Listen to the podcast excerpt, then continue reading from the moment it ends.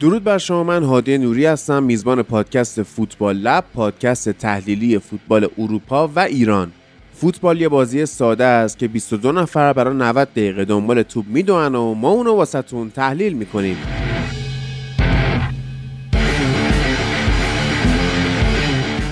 قسمت دوم از اسپیناف فوتبال لب رو داریم به اسم آنسیو فوتبال لب که در مورد فوتبال ایرانه. بریم با میزبان این بخش یعنی نوید خیرخوا همراه شیم و ببینیم که این هفته لیگ برتر خلیج فارس رو چطور تحلیل میکنن.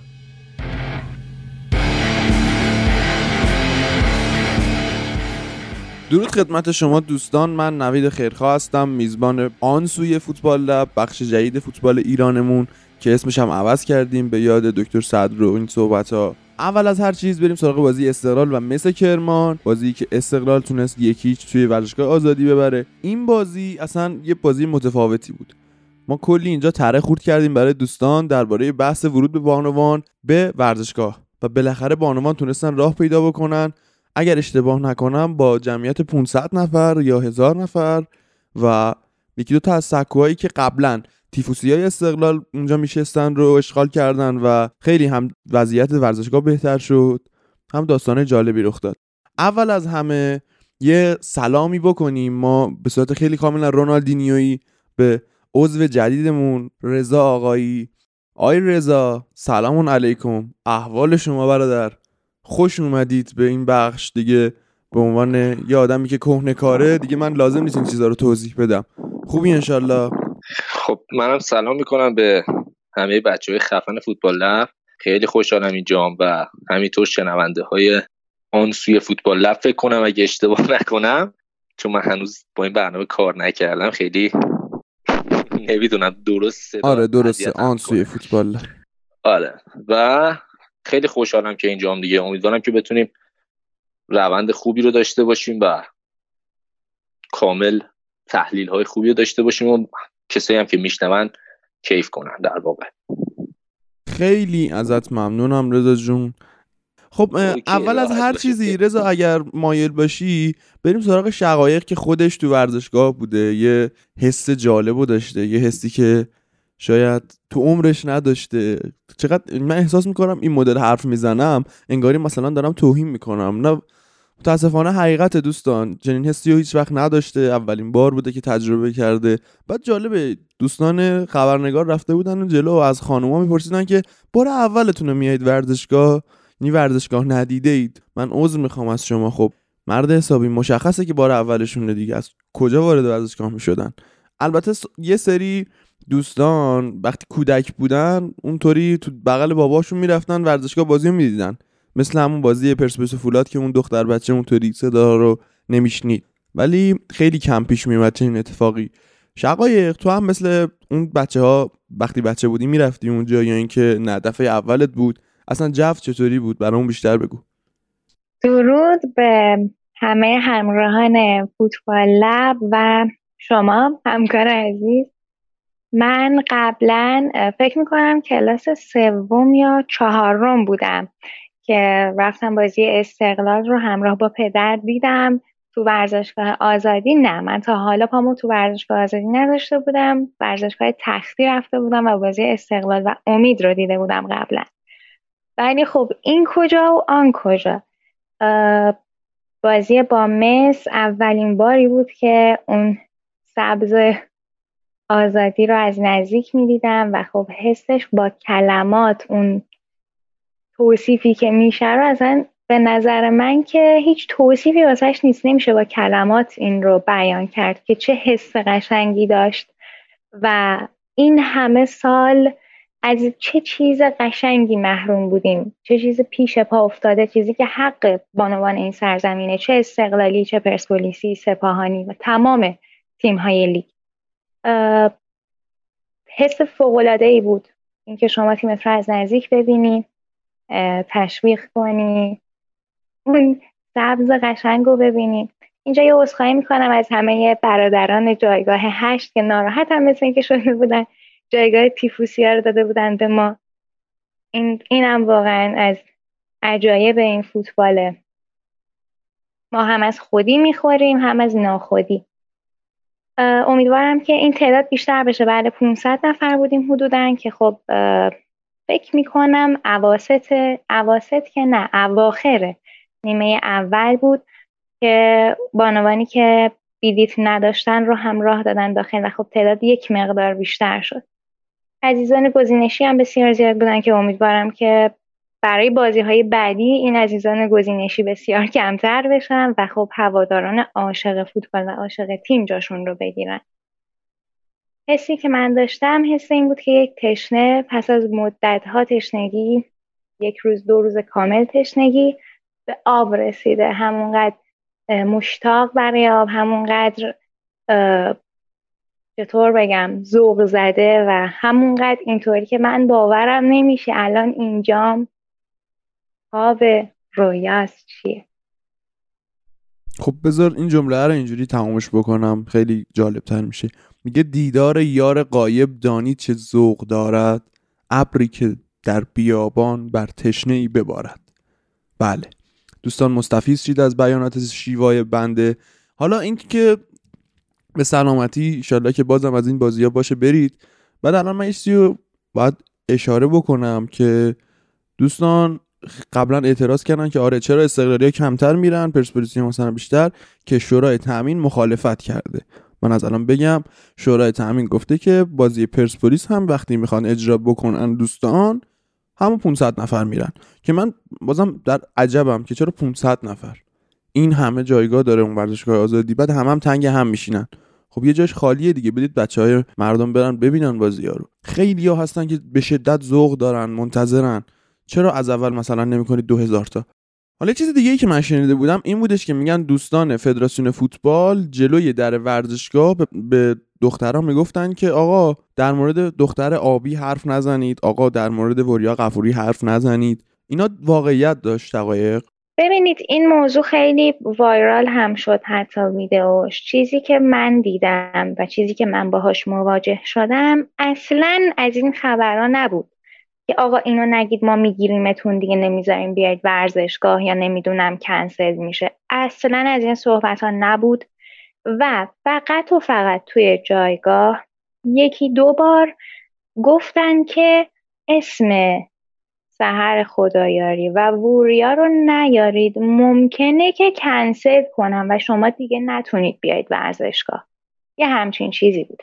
اینطوری که میگیرنتون فلانتون میکنن، این تهدیدا ما نه دم چیز دیدیم، نه موقعی که میخواستیم وارد ورزشگاه بشیم دیدیم، نه اون موقعی که توی جایگاه نشسته بودیم. میگم فقط یکی دو بار تذکر دادن که نگید که خب هیچ کس حرف گوش نداد و همچنان وریا قفوری رو هم قبل بازی هم حین بازی دقیقه بیست و یک هم دوباره وسط بازی تشویق کردیم و همچنین سحر خدایاری عزیز رو و همچین چیزایی نبود که بگن تهدیدی شده. اینها به نظر من جوی بیشتر برای این که بخوان جلوگیری کنن از ورود بانوان. اینا رو هی میگن میگن میگن تا بخوان انجام بدن واقعا اون چیزی که میگن رو. یه نکته راجع به ورود بانوان، اول اینکه واقعا خیلی خوشحالم و اصلا از ته دل جدی، حالا چه برای استقلالیا و چه تو بازی آینده برای پرسپولیسیا خیلی خوشحالم و فکر میکنم حالا یه قدم رو به جلوه.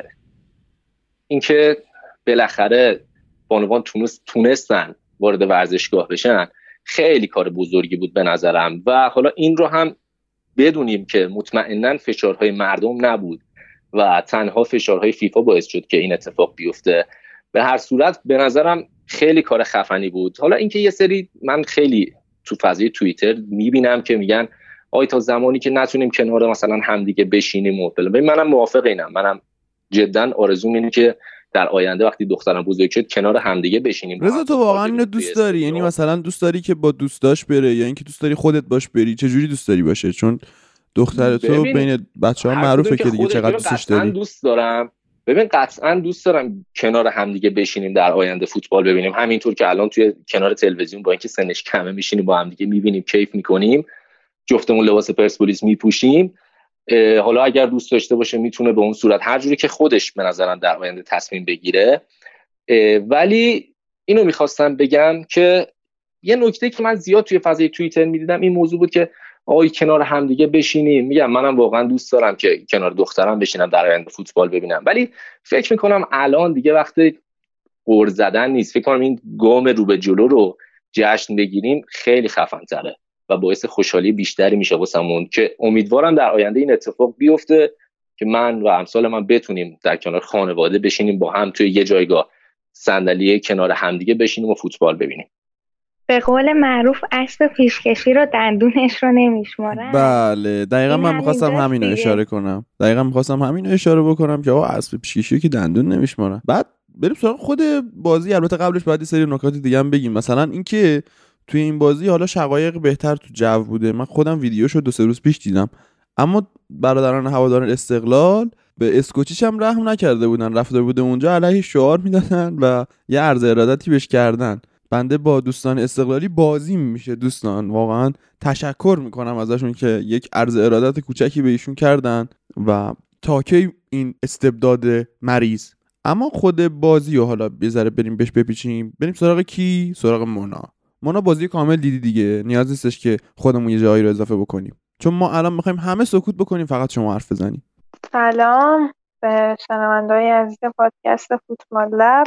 خب چیزی که مشخص بود تو بازی استقلال و مثل کرمان تو نیمه اول هافک‌های استقلال خیلی پاس رو به عقب میدادن، یعنی اینجوری بود که رو مخ هوادارا رفته بود و حتی مثلا تو بعضی جا استقلال حمله هم میکرد، اینا پاس رو به عقب میدادن و خب این واقعا خیلی حرکت رو مخی بود. ولی کلن استقلال از لحاظ آمار و ارقام از مثل کرمان یه سر و گردن بالاتر بود و شایسته برد بود. حالا اون سه امتیاز رو هم گرفت و تونست ببره بازی رو. اما یه نکته‌ای که کمتر کسی بهش توجه کرده و کلاً بهش پرداخته نشده رو من اینجا میگم، اینه که ببینید استقلال تا الان سه تا بازی انجام داده، یکیش با سپاهان بوده تیم بزرگ و قدرتمندیه، یکیش با ملوان و مثل کرمان بوده که استقلال به سپاهان دو هیچ باخت و به البته مثل کرمان و ملوان رو بردش که مثل کرمان و ملوان تیم‌های دسته یکی بودن و بردنشون برای استقلال کار اونقدر سختی نبوده، در واقع این راحت میتونست سه امتیاز رو بگیره. اما میتونم حرفتو نقض کنم؟ بفرمایید. من میخوام اینجا حرفای خانم مونا رو نقض بکنم. به چه شیوه‌ای دوستان؟ به این شیوه که تیم‌های لیگ یکی وقتی میان توی کار، وقتی میان لیگ برتر، یه انرژی خاصی دارن، یه انرژی وحشتناک، یه انرژی که میخوان بگن که آقا ما این کاره‌ایم. میخوان یه ذره خودشون رو نشون بدن. رضا تو موافقی با این قضیه یا نه؟ میخوام میکروفون تو باز بذار، ب... اصلا نظرتو بگو کامل. و بگو. تا زمانی که ابزار نداشته باشن فکر میکنم انگیزه تنها کافی نیست.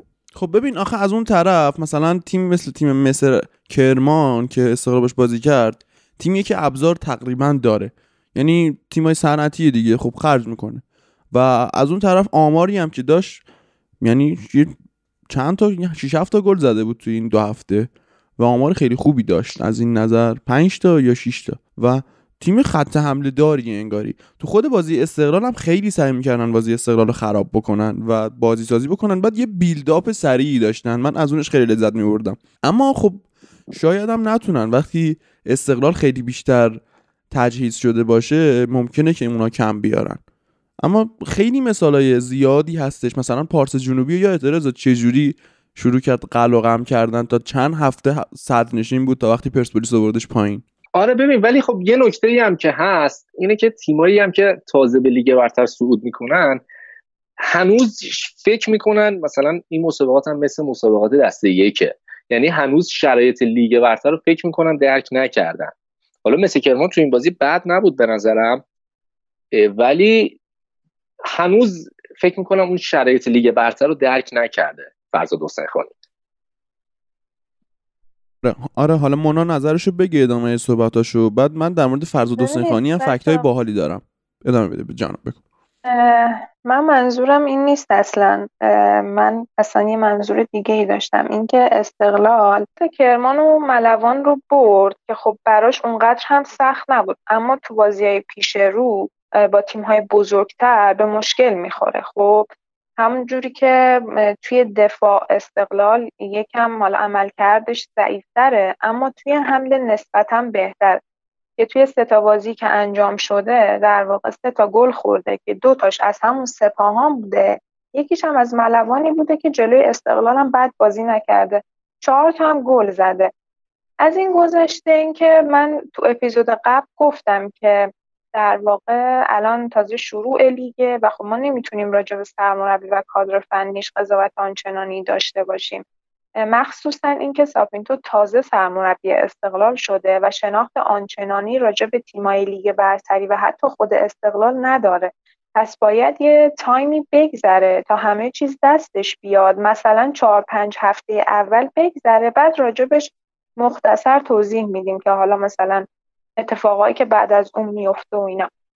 پس تو این چهار پنج هفته با توجه به این که تمرینات استقلال هم دیر شروع شد و یه سری بازیکن‌ها هم دیر به تمرینات اضافه شدن، هر اتفاقی بیفته باز هم یه جورای طبیعیه و نمیشه اونقدر روش مانور داد، که من تو اپیزود اپیزود قبل کاملا توضیح دادم و هنوز هم توی این بازی اون ضعف وسط زمین کاملا مشخصه و خب من گفتم که نیازی نمیبینم توی این اپیزود دوباره حرفای قدیمی و تکراری رو بگم که مشکل از کجاست. اما یه عزیزی کامنت گذاشته بودن برامون که به من گفتن که توی فوتبال امروزی و حالا مدرن دیگه چیزی به اسم هافبک بازیساز وجود نداره و به جز دیبروینه و مودریچ از من خواستن که بازیکن‌های دیگه‌ای رو هم نام ببرم و اینکه گفتن سیستم سه چهار سه سافینتو رو دوست دارم، فقط مشکل این سرمربی توی ابزارهاشه. اول اینکه خب ایشون حق دارن و حرفشون هم درسته که توی فوتبال امروزی در حال حاضر توی این پست بازیکن کمیاب شده، چون یکم تنبل شدن و توی دفاع و پرس شرکت نمی کنن در واقع و خب حملات تیم محدود میشه به وینگرها و خب توی پلن‌های بعدی برای حمله نیاز به هافبک بازیساز هست که خب توی فوتبال حال حاضر میتونیم به مونت و برونو فرناندز و ویرت اشاره بکنین. توی دنیای فوتبال هستن که حالا خودش دیبروینه و مودریچ هم مثال زد که من نمیگم که بهترینش هم توی این پست مودریچ هستش، ولی خب این به این معنی نیست که وجود نداره، هستن، اما خب تعدادشون اونقدر زیاد نیست، یه جورای محدوده. ولی خب در واقع همون هافبک هجومی هستن که شماره ده رو هم در واقع میپوشن. پس این بازیکن‌ها وظیفه‌شون اینه که اون توپ رو برای مهاجمین بسازن که دقیقاً مشکل ما هم همینجاست که اون هافبک هجومی رو ما نداریم. مشکل استقلال هم همینه و خب حالا من گفتم که اجازه بدیم این تا پنج هفته اول بگذره تا بعد راجبش مفصل صحبت کنیم. یه چیزی هم من حالا اضافه بکنم، به نظرم استقلال تو همین سه هفته ابتدایی نشون داد ساختار دفاعیش خیلی تغییر کرده نسبت به فصل گذشته.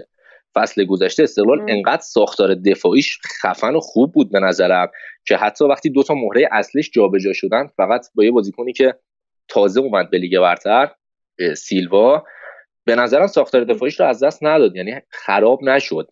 این نشون میده که اصلا متکی به افراد نبود پارسال سال گذشته. ولی امسال چیزی که دیدیم اصلا کاملا متفاوت از چیزی که قبلا دیده بودیم و فصل گذشته. به نظرم مشکل استقلال حالا سوای اون خط هافبکش و بازیساز، به نظرم تو ساختار دفاعیش هم خیلی مشکل داره، حالا چیزی که ما تو این سه هفته دیدیم.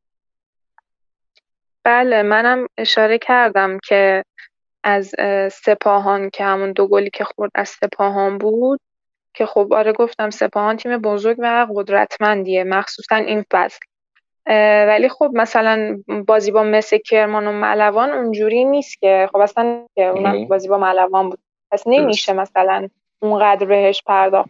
یه ذره باید بگذره ببینیم تو بازی‌های دیگه با تیم‌های دیگه چطوری عملکردشون چجوریه، اون ضعف دقیقاً کجاست. اما خب چیزی هم که همه دیدن اینه که استقلال چهار دفاعه بهتر میتونه بازی رو پیش ببره، یعنی و موقعیت‌های کمتری به حریف داد.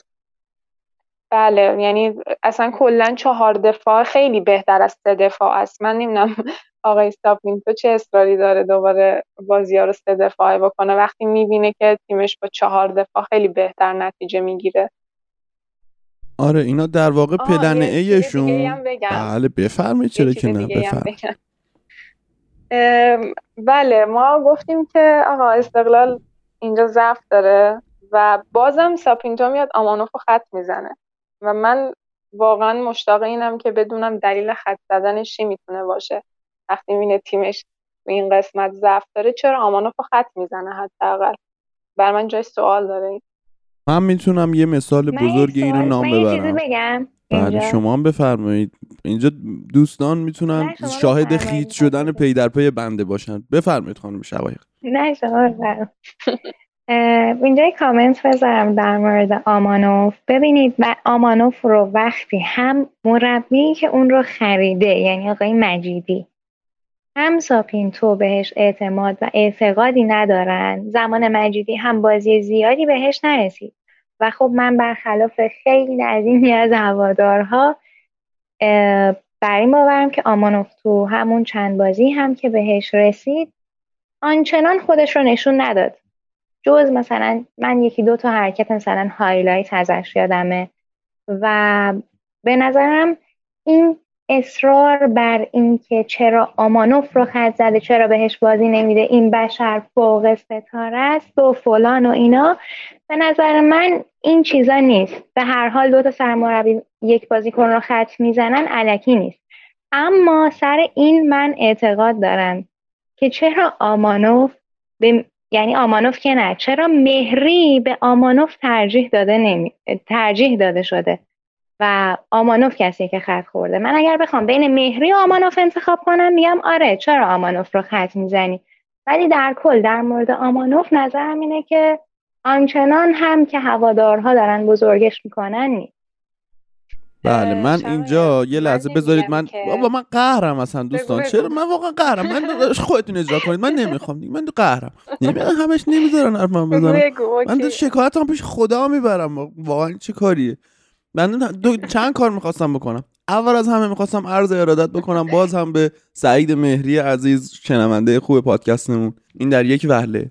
در وهله بعدی خانم شقایق، وقتی نه فکت تو برعکسش رو علیه خودت میارم، وقتی دوتا مربی به آمانوف بازی نمیدن دلیل بر بد بودن آمانوف نیست. همون جوری که وقتی برانکو و کالدرون به محسن ربیخا بازی میدادن دلیل بر این نبود که محسن ربیخا بهترین هافبک تاریخه.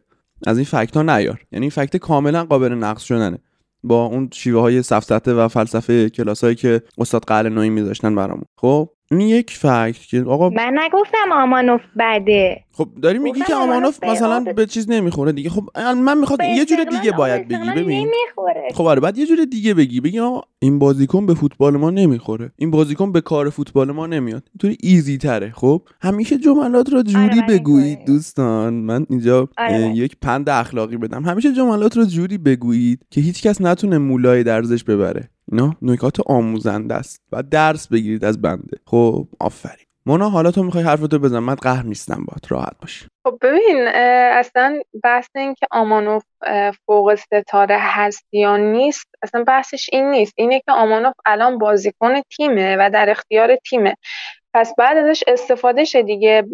اگه مثلا میگید که اونقدر فرصت بازی بهش داده نشده پس باید از این به بعد بهش یکم فرصت داده بشه دیگه. اینکه خطش میزنن خب من نمیفهمم دلیل. البته من خب سرمربی تیم نیستم، قطعا سرمربی تیم یه چیزایی میدونه که من و تو هوادار در جریانش نیستیم و خب اون یه چیزایی میبینه که خب ما نمیدونیم، اما خب بازم بالاخره باید یه دلیل منطقی وجود داشته باشه دیگه. وقتی آمانوف هست چرا ازش استفاده نکنیم؟ من بحث من اینه. آقا این مهاجم بایر مونیخ که ایجنتا کردن تو بایر مونیخ اسمش چی بود؟ خیلی با ربط به نه بذار من بحثمو ب... من من دنبال این بودم که اسمشو بگی بعد بحثمو بیارم چون اسمشو یادم رفته. خب میخوام به این اشاره بکنم که شاید آره حالا مهم نیست دیگه، دوستان تو کامنت ها میگن چی بود چون منو فراموش کردم حقیقتا. میخواستم به این اشاره بکنم که چوپو موتینگ بیام یادم اومد. چوپو موتینگ شما بایر مونیخ موقع تمرینات ناگلزمن و آقای فلیک میگفتن که این آقای چوپو موتینگ تمرینات به شدت خوبه، در حالی که اصلا بازیش نمیدن انقدر. خب نمیخوام این فاکتور رو بیارم و شاید خیلی فکت درست نباشه، اما ما تمرینات استقلال رو ندیدیم. از کجا میدونیم که تو تمرینات استقلال عملکرد همانوف چطوریه؟ شاید اونجا واقعا ناامید کننده است. آقا من گفتم دیگه، همین الان گفتم گفتم ما سرمربی تیم نیستیم. اون چیزی که اون میبینه رو من و تو هوادار نمیتونیم ببینیم قطعا، ولی خب باید یه دلیل منطقی وجود داشته باشه دیگه. میگین چی میگم؟ اگه هست خب باید ما هم بفهمیم دیگه. مگه ما حق هوادار نیست بدونه چه خبره؟ ما باید بدونیم دیگه. همینجوری خط میزنن میرن، خب ما که نمیبینیم. در واقع اصلا چیزی هم خبر نداریم ببینیم کدوم بازیکن لایق اون پست هست یا نه. اما خب بازم بالاخره باید یه دلیل منطقی پشتش باشه و ما هم باید خبر داشته باشیم از این دلیل منطقی. آخه یه موضوعی هم که هست، اصلا دلیل منطقی تو ایران وجود نداره به نظرم. اینم هست. یعنی پارسال یحیی گل محمدی خیلی کارایی میکرد که اصلا دلیلش رو نمیفهمیدیم، متوجه نمیشدیم. حالا سر بازی پرسپولیس بهش میرسیم. مثلا حمید مطهری پارسال میگفتش که ما مثل سبک آمریکای جنوبی هافک‌های بازیسازمون رو میذاریم کنار، در صورتی که این مربی جدید پرسپولیس اومد از برزیل گفت ما اصلا تو آمریکای جنوبی اینجوری بازی نمی‌کنیم. یعنی دلیل‌های منطقیشون همین کی به شما گفته؟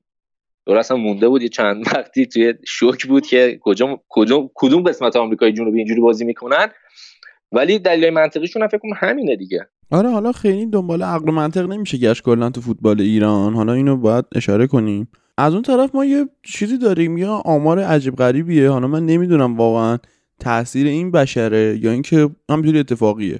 هر وقت قائدی توی بازیه، تو هر بیست دقیقه یک بار استقلال یه گل میزنه از وقتی برگشته به استقلال، و هر وقت نیستش دویست و ده دقیقه زمان لازم داره استقلال یه گل بزنه. شما اصلا عملکرد قائدی رو قبول دارید دوستان یا اینکه نه فقط میگید که باقی تیمه که چیزه و قائدی خیلی تاثیرگذار نیست؟ در مورد قائدی باید بگم که خب نیمه دوم استقلال خیلی با نیمه اولش فرق میکرد.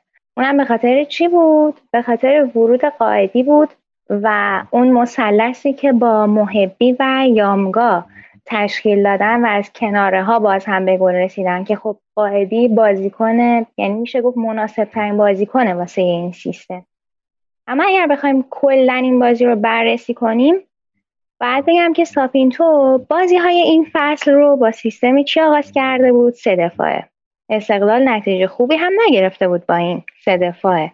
خب تقریبا اگر بگیم میشه گفت سه نیمه رو با سیستم سه دفاعه بازی کرد که خب حاصلش چی بود؟ حاصلش شکست بود مقابل سپاهان دو هیچ. یه شکست دیگه داشت، یه شکست یک نیمه‌ای میشه گفت داشتش، یک هیچ مقابل ملوان که خب تغییر داد و تونست که بازی رو ببره. خط دفاع استقلال توی این بازی خب زیاد به زحمت نیفتادش. فرزاد حسین‌خانی توی کنفرانسش هم گفته بود که یک امتیاز واسه ما مقابل استقلال کافیه. واسه همین بیشتر تو فاز دفاعی بودن. الحق و ولنصاف واقعا خوب کار کردن تو فاز دفاعی و نیم نگاهی هم به ضد حمله ها داشتن که با قاسمی نژاد و عارف رستمی این کار رو انجام میدادن. عارف رستمی و توریان هم تونستن واقعا چند تا صحنه خطرناک رو رقم بزنن و استقلال رو یه جاهایی دچار شوک میکردن. توی خط دفاع همونطور که خانم مونا هم گفتن خب خوب نیستیم. روزبه چشمی، مهدی مهدیپور و آرش رضاوند خط هافک استقلال رو تشکیل دادن و این سه نفر رو هم دیگه هیچ کدوم توانایی حضور توی اون باکس و پاس دادن این نهایی و اینا رو ندارن. روزبه چشمی که به شدت کنده، ولی خب نمیشه گفت که بده. قلدر پنج تا عملکرد دفاعی داشته، هشتاد و هشت درصد دقت پاس داشته، خب چهارمین بازیکن برتر زمین هم بوده. من یه چیز بگم، اینکه وقتی که چهار دفاعی میشد بازی، روزبه چشمی میرفت جلوتر یه خط و خب به نظر من اگه همونجا بمونه و برنگردن خیلی بهتر. یعنی کلا انگار که پست اصلیش زاده شده اصلا برای همون پست، یعنی برنگرده تو دفاع به نظر من خیلی بهتره. نظر شخصی بنده. بله دقیقا هم همین بود و خیلی هم خوب کار کرد توی این پست. نفر بعدی که گفتم مهدی مهدیپور بود.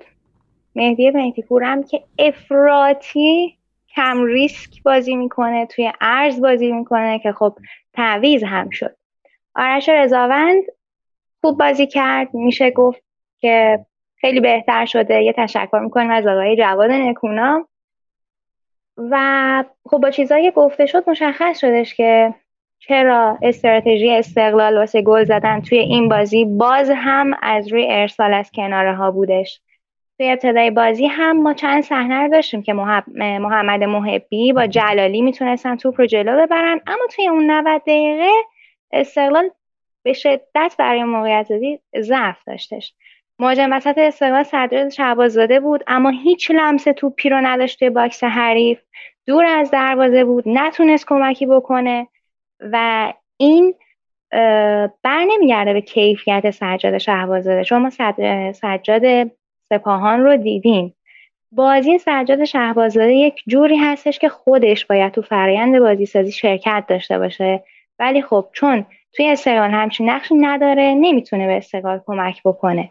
نیمه دوم کار با مثلث قائدی محبی یامگا خیلی خطرناکتر شد و با ورود آرمان و پیمان هم ما چهار یک چهار یک یا چهار چهار دو بازی کردیم و تونستیم به گل برسیم و باز هم اثر مؤثر قائدی باعث شدش که یامگا گل بزنه.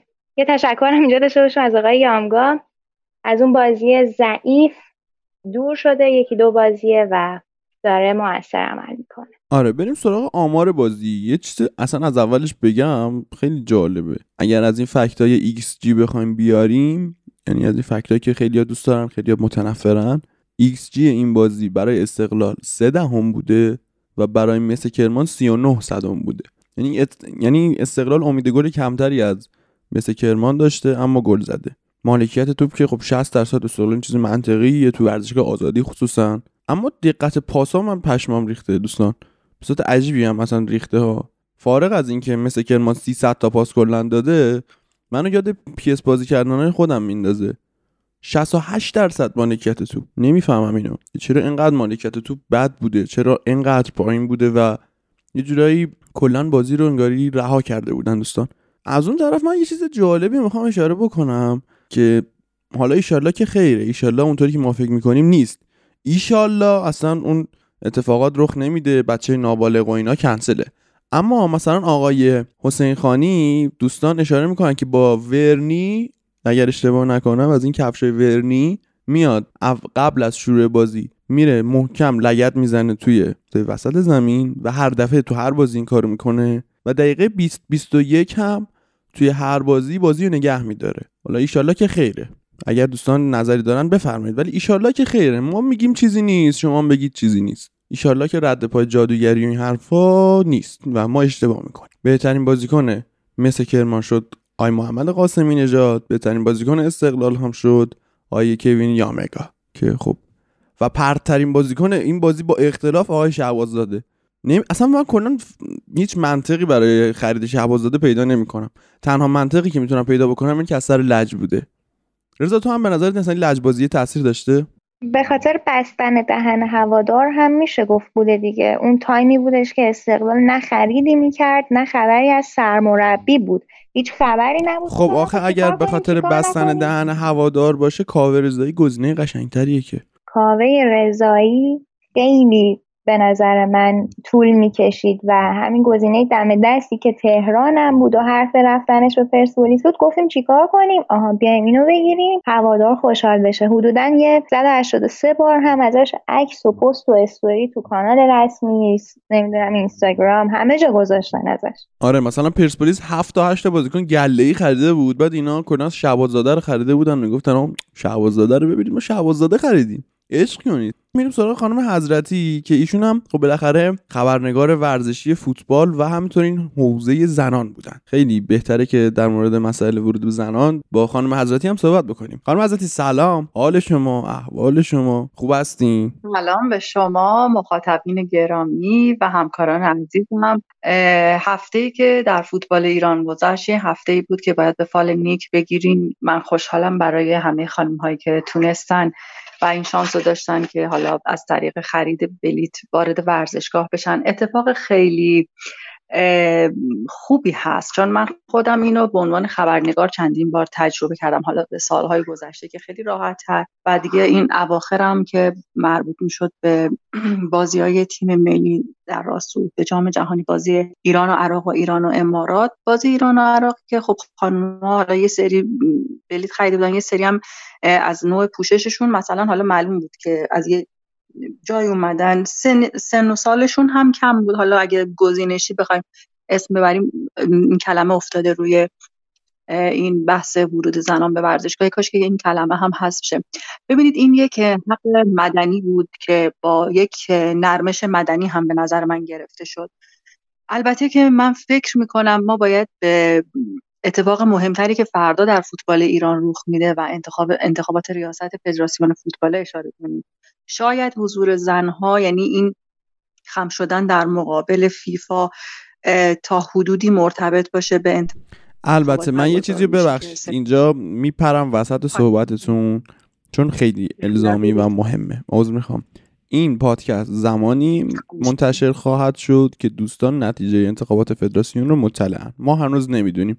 دوستان اگر اطلاع دارن بیان به ما بگن، ما خودمون هنوز خبر نداریم.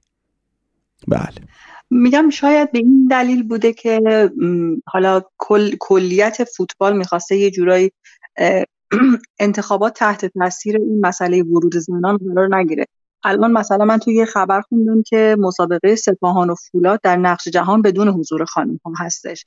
یعنی یا مثلا از صبح خونده بودم که از آبادان مثل اینکه قرار سه تا اتوبوس به سمت تهران حرکت کنن و قانون هواداران صنعت نفت، مثلا هواداران خانم طرفدار صنعت نفت رو بیارن تهران که تکذیب شده. مثل اینکه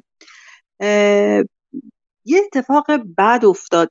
من خیلی روی این موضوع نمیخوام زوم کنم، مثلا خودم خیلی حساس نیستم، به خاطر اینکه من فکر میکنم که زنها فرشته نیستن. این یک واقعیته. انگار شما ببین اگه زنها وارد عرصه سیاست بشن دیگه نه جنگی رخ میده، نه نسل کشی رخ میده، نه چنین چیزی نیست. من یه تیکه‌های کوچولویی از یه سری رفتارهای ناپسند میتونم بگم از خانم‌ها دیدم که تشویق میکردن. ببینید ما همه بار ادب، نزاکت، عفت، چیزی که آقای میرشاد ماجدی در صحبت‌هاش اشاره کرده بودن، ما تمام این بار سنگین رو انداختیم روی دوش زنانی که میخوان وارد ورزشگاه بشن. من توی پادکست قبلی هم گفتم و داریم به نوعی به مردهایی که دارن در این ورزشگاه ها میرن داریم بهشون توهین میکنیم که شماها افرادی هستین که به محض اینکه مثلا زنها رو میبینید تغییر رفتار میدید یا اصلا این درک ندارید که باید یه ملاحظاتی داشته باشید.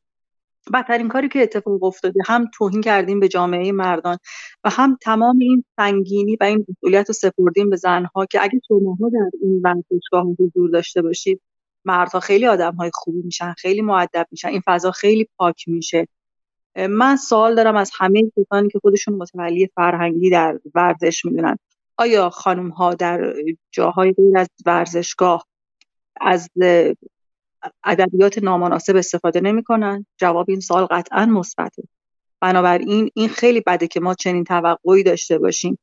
نکوهیده است که هم مردها به حریف، به داور، به حتی به بازیکن کنه خودشون که حالا از تیمشون رفته یا داره بد بازی میکنه توهین کنن، به مربیشون توهین کنن، به سرمربی تیم ملی توهین کنن. هم کار مردها نکوهیده است، هم رفتار زنها. ولی من خواهش میکنم که روی این مسئله اینقدر زوم نکنید که خانم شما قرار نبود به این فوش بدین، شما باید برین که این محیط تلطیف بشه. این چه مسئولیت سنگینی که ما به عهده زنها میگذاریم. این هم در راستای همون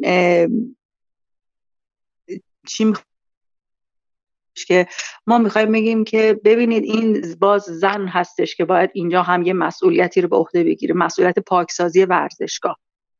ما تا دیروز نمیگفتیم که کی مسئول زیرساخت‌های ورزشگاهه که زنها نمیتونن بیان. حالا الان معلوم شد که کی مسئولش بوده، فیفا مسئولش انگاری بوده و تا حدودی هم انتخابات فدراسیون. این به نظر من صحیح نیستش که ما فکر کنیم که زنها فرشته هستن و در هر جا که پا میگذارن باید گل و بلبل باشه و اون محیط معطر بشه و هیچ اتفاقی نیفته.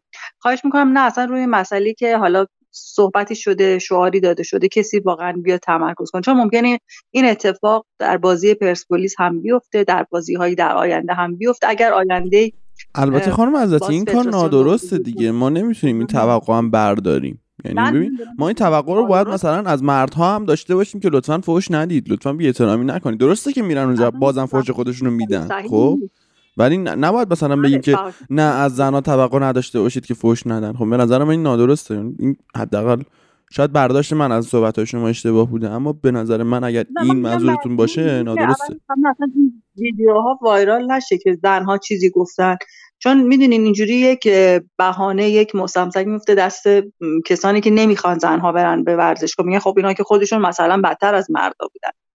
و من امیدوارم که این رویه ادامه داشته باشه در شهرهای دیگه. این فقط خاص ورزشگاه آزادی و خاص طرفداران دو تیم استقلال پرسپولیس باشه. اتفاق بسیار خوبی بود، میگم هفته خیلی خوبی بود، هم برای هواداره استقلال که حضور داشتن تو ورزشگاه تیمشون برد، هم برای پرسپولیس که بعد از دو هفته که همه اعدادهای جلوی تیم توی جدولش صفر بود، همه تغییر کردن دیگه، از حالت صفر بودن خارج شد. و اینم حرفمو کامل کنم، میگم فحاشی کلا کار بدی، یعنی دلیل نداره ما با آقای فوش بدیم. ولی من میگم دیگه خواهش می‌کنم این ویدیویی که در مورد خانم‌ها بوده اینو کسی دیگه نه وایرال کنه، نه در موردش صحبت کنه.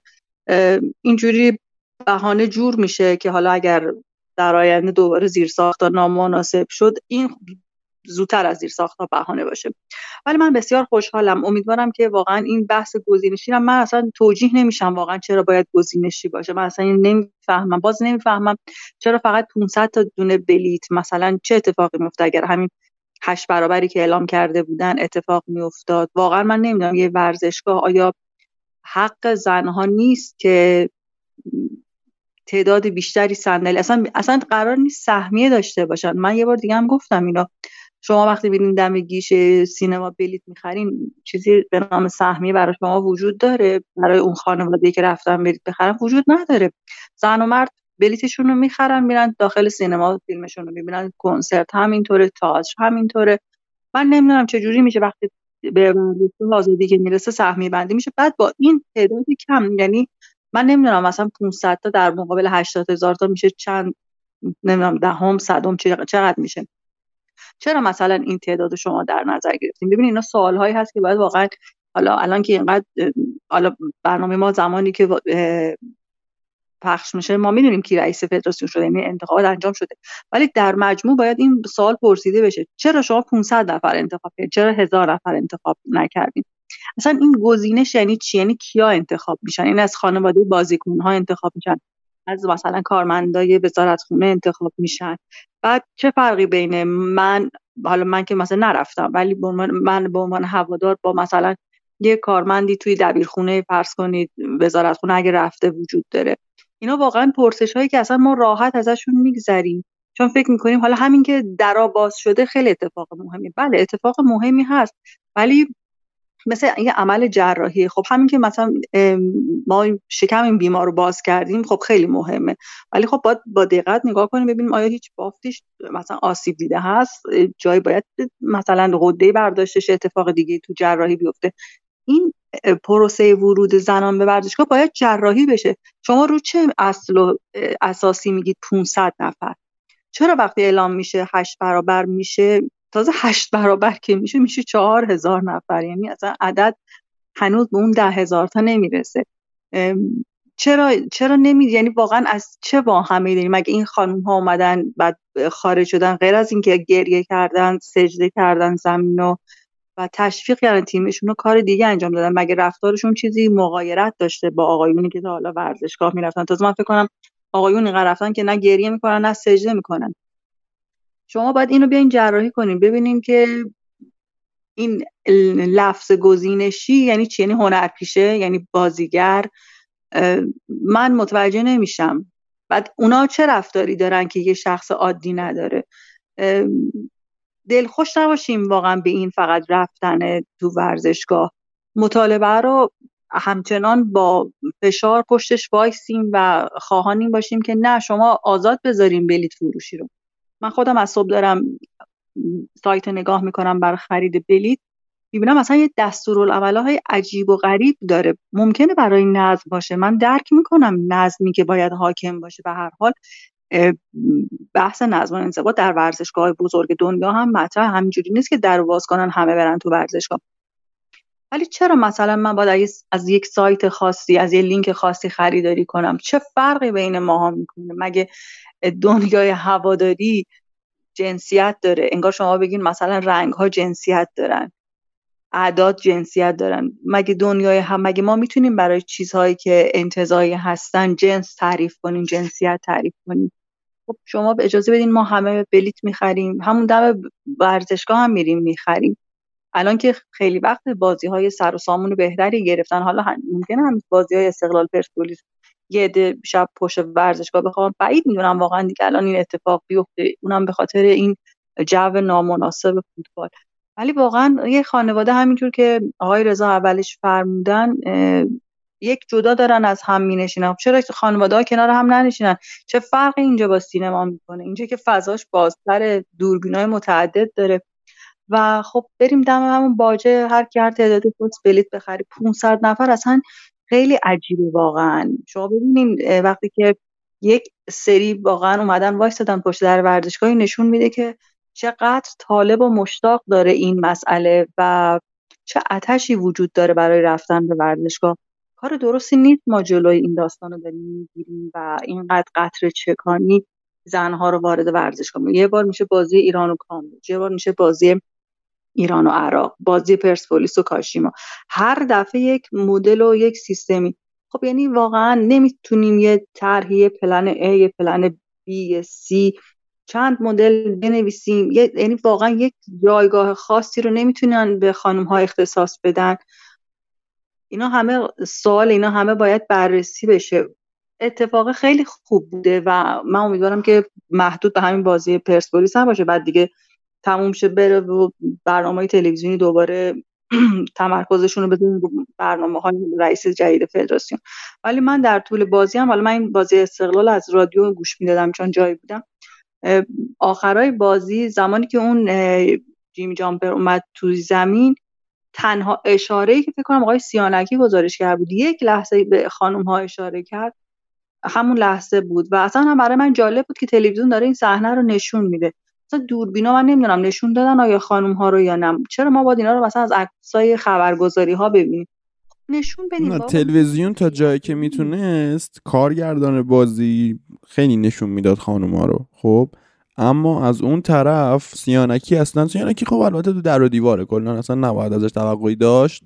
خب ولی سیانکی اصلا کلا چیزی نمیگفت، سیانکی صحبتی نمیکرد انقدر، همینطور که احمدی هم خیلی صحبتی نمیکرد و خیلی اینا متاسفانه مزدورن مزدورن جانم مزدورن، ولی خب نمیشه کارش میکرد. ولی کارگردان بازی تا جای ممکن خیلی نشون میداد تصاویر رو و تا جایی که راه داشت.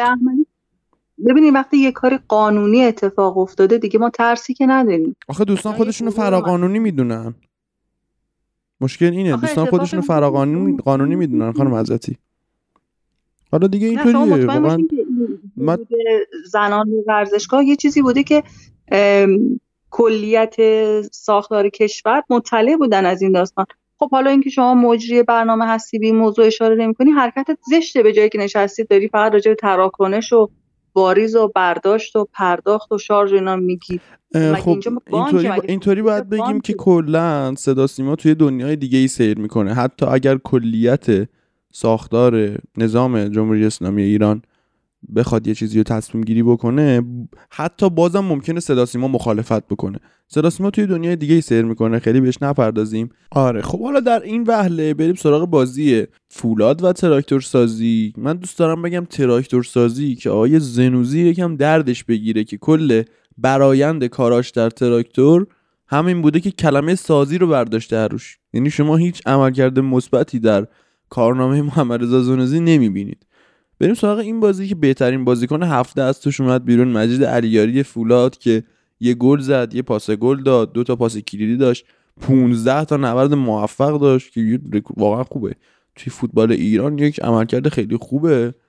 مهاجم این فصل است فولاد خوزستان، چرا استقلال خوزستان. و خب دوستان شما کدومتون میخواید در مورد بازی فولاد و تراکتور نظر بدید؟ من چون این از این بازی کلا دو تا فکت دارم. یکی این که وریا غفوری این بازی رو از دست داده بود، اگر اشتباه نکنم، البته حتی همونم ممکن اشتباه بکنم. و یکی این که اشکان دژاگه گل زد برای فولاد و بنده به شخصه اصلا دل و روح هم حال اومد. یعنی یاد اون خاطراتی افتادم که یه روزای اشکان دژاگه تو تیم ملی ایران و لباس وولفسبورگ آلمان و اینا به نمایش میذاشت. واقعا در حق اشکان دژاگه هم تا حدودی جفا شد. خیلی میتونه زیباتر خداحافظی بکنه حداقل از لباس تیم ملی، و این جفاهای البته در حق خیلیا شد. با این حال اشکان دژاگه از اون آدمایی بود که ما خیلی خاطرات خوبی داشتیم با حضورش تو تیم ملی ایران. شقایق میخوای صحبت بکنی در این بازی، درباره این بازی؟ البته خیلی دراماتیک بود.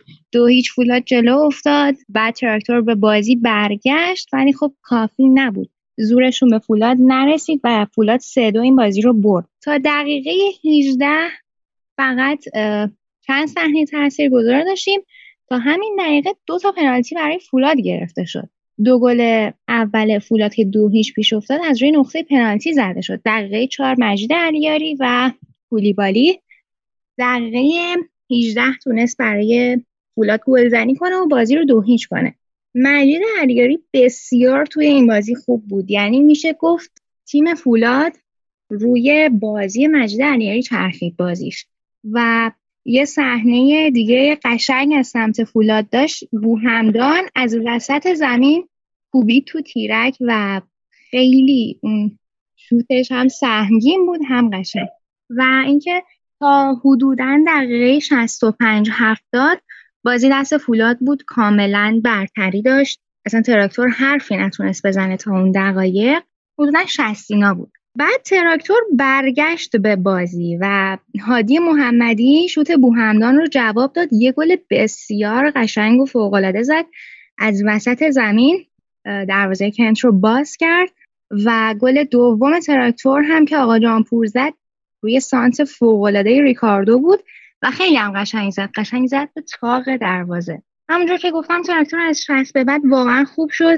دروازه‌بان فولاد یکی دو جا نجات دادین در فولاد رو و نذاشت نتیجه شکست رقم بخوره. و از اون ور اخباری هم چند تا توپ خیلی خوب گرفت از مجید علیاری، از کاتوسی. و اینکه اشکان دژاگه دقیقه نود و سه تونست گل بزنه، باز هم رو حرکت خوب مجید علیاری و تونست بازی رو ببره. در کل بازی بسیار جذابی بود و دیدنش لذت بخش. بله، مرسی از شقایق بابت توضیحات زیباش درباره این بازی. محمد، خانم عزتی شما صحبتی دارید؟ بله چرا که نه، قطعا میشه. شما در مورد اشکان دژاگه گفتین گفتین که خیلی بازیکن خوبی بود و در حقش جفا شد. من فکر کنم، یعنی برداشت منه، اشکان دژاگه اونجا اشتباه کرد که تیمای حوزه خلیج فارس رو انتخاب کرد. یعنی شاید خودش به این نتیجه رسید که مثلا شاید به پایان دوران بازیگریش رسیده و خیلی زود، با اینکه چهره شد، به نظر من با این انتخابا خیلی زود خودشو محو کرد. و بعد هم در انتخاب تیم‌های داخلی در ایران شاید نتونست خیلی خوب موفق عمل کنه. ولی فوق‌العاده بود، بازیکن فوق‌العاده‌ای بود. هنوز هم گاهی اوقات تاثیرگذاریاشو شما می‌بینید، مخصوصا توی همین بازی. ولی ای کاش که ادامه فوتبالشو در همون اروپا پیش برده بود و این وسوسه حالا پولهای خیلی کلان کشورهای عربی رو واقعا نخورده بود و خیلی خیلی زود نقطه پایانی گذاشت بر دوران بازیگریش با این انتخابی که کرد. من همیشه افسوس اینو میخورم که کاش کسی بود که به خوبی راهنماییش میکرد که این انتخاب اشتباهی نداشت. حتی تو ایران هم خوب باز انتخاب نکرد. بله خیلی ممنونم واقعا. رو حقیقتی یعنی شاید اگر اشکان دژاگه چطور بگم یعنی خیلی ها هستن، حالا اشکان دژاگه یکیشه، رضا قوچان نژاد هم چنین چیزی بود که رفت تو کشورهای عربی، با این حال که برگشت توی لیگ هلند بازم خوش درخشید ولی دیگه رضا قوچان نژاد سابق نشد یه جورایی انگاری، و اون قوچی زیبا وای واقعا حیف. خب بریم سراغ بازی جالب هفته، بازی پرسپولیس و آلومینیوم عراق که ما اصلا یه کار جالبی بکنیم دوستان که باز هم رونالدینیویی بشیم. مونای عزیز به نظر کار داره. مونا میخوای خدافظی و اینا رو انجام بده اگر صدای من رو داری، چون کار داری دیگه مزاحمت نشیم اذیت میشی. خوشحال شدم این اپیزود هم در کنارتون بودم، امیدوارم که لذت کافی رو از این اپیزود ببرید و حرف خاص دیگه این ندارم. شب و روزگار خوش. بریم سراغ عراقی جمعمون. آیه پاکی حال شما احوال شما چطوری؟ یه ذره در مورد بازی برامون بگو ببینم. درود خدمت رفقا و همراهان فوتبال لبی. منم به نوبه خودم تبریک بگم به دخترای استقلالی که بالاخره به استادیوم آزادی رفتن. امیدوارم که این رفتن تداوم داشته باشه، بیشتر برید، خوش بگذرونید، خاطره بسازید و همینجور تا دربی برید، دربی ببینیمتون، شما هم باخت استقلال از نزدیک ببینید. بریم سر بازی پرسپولیس بخوام صحبت کنم.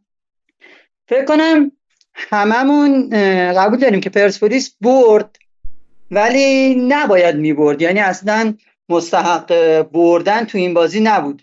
کلاً تویی که خودت داریم تویی که خودت اینجا داری میگی پرسپولیس مستحق بردن نبوده، چجوری داری به اونا میگی که شما دربی بعد به ما ببازید؟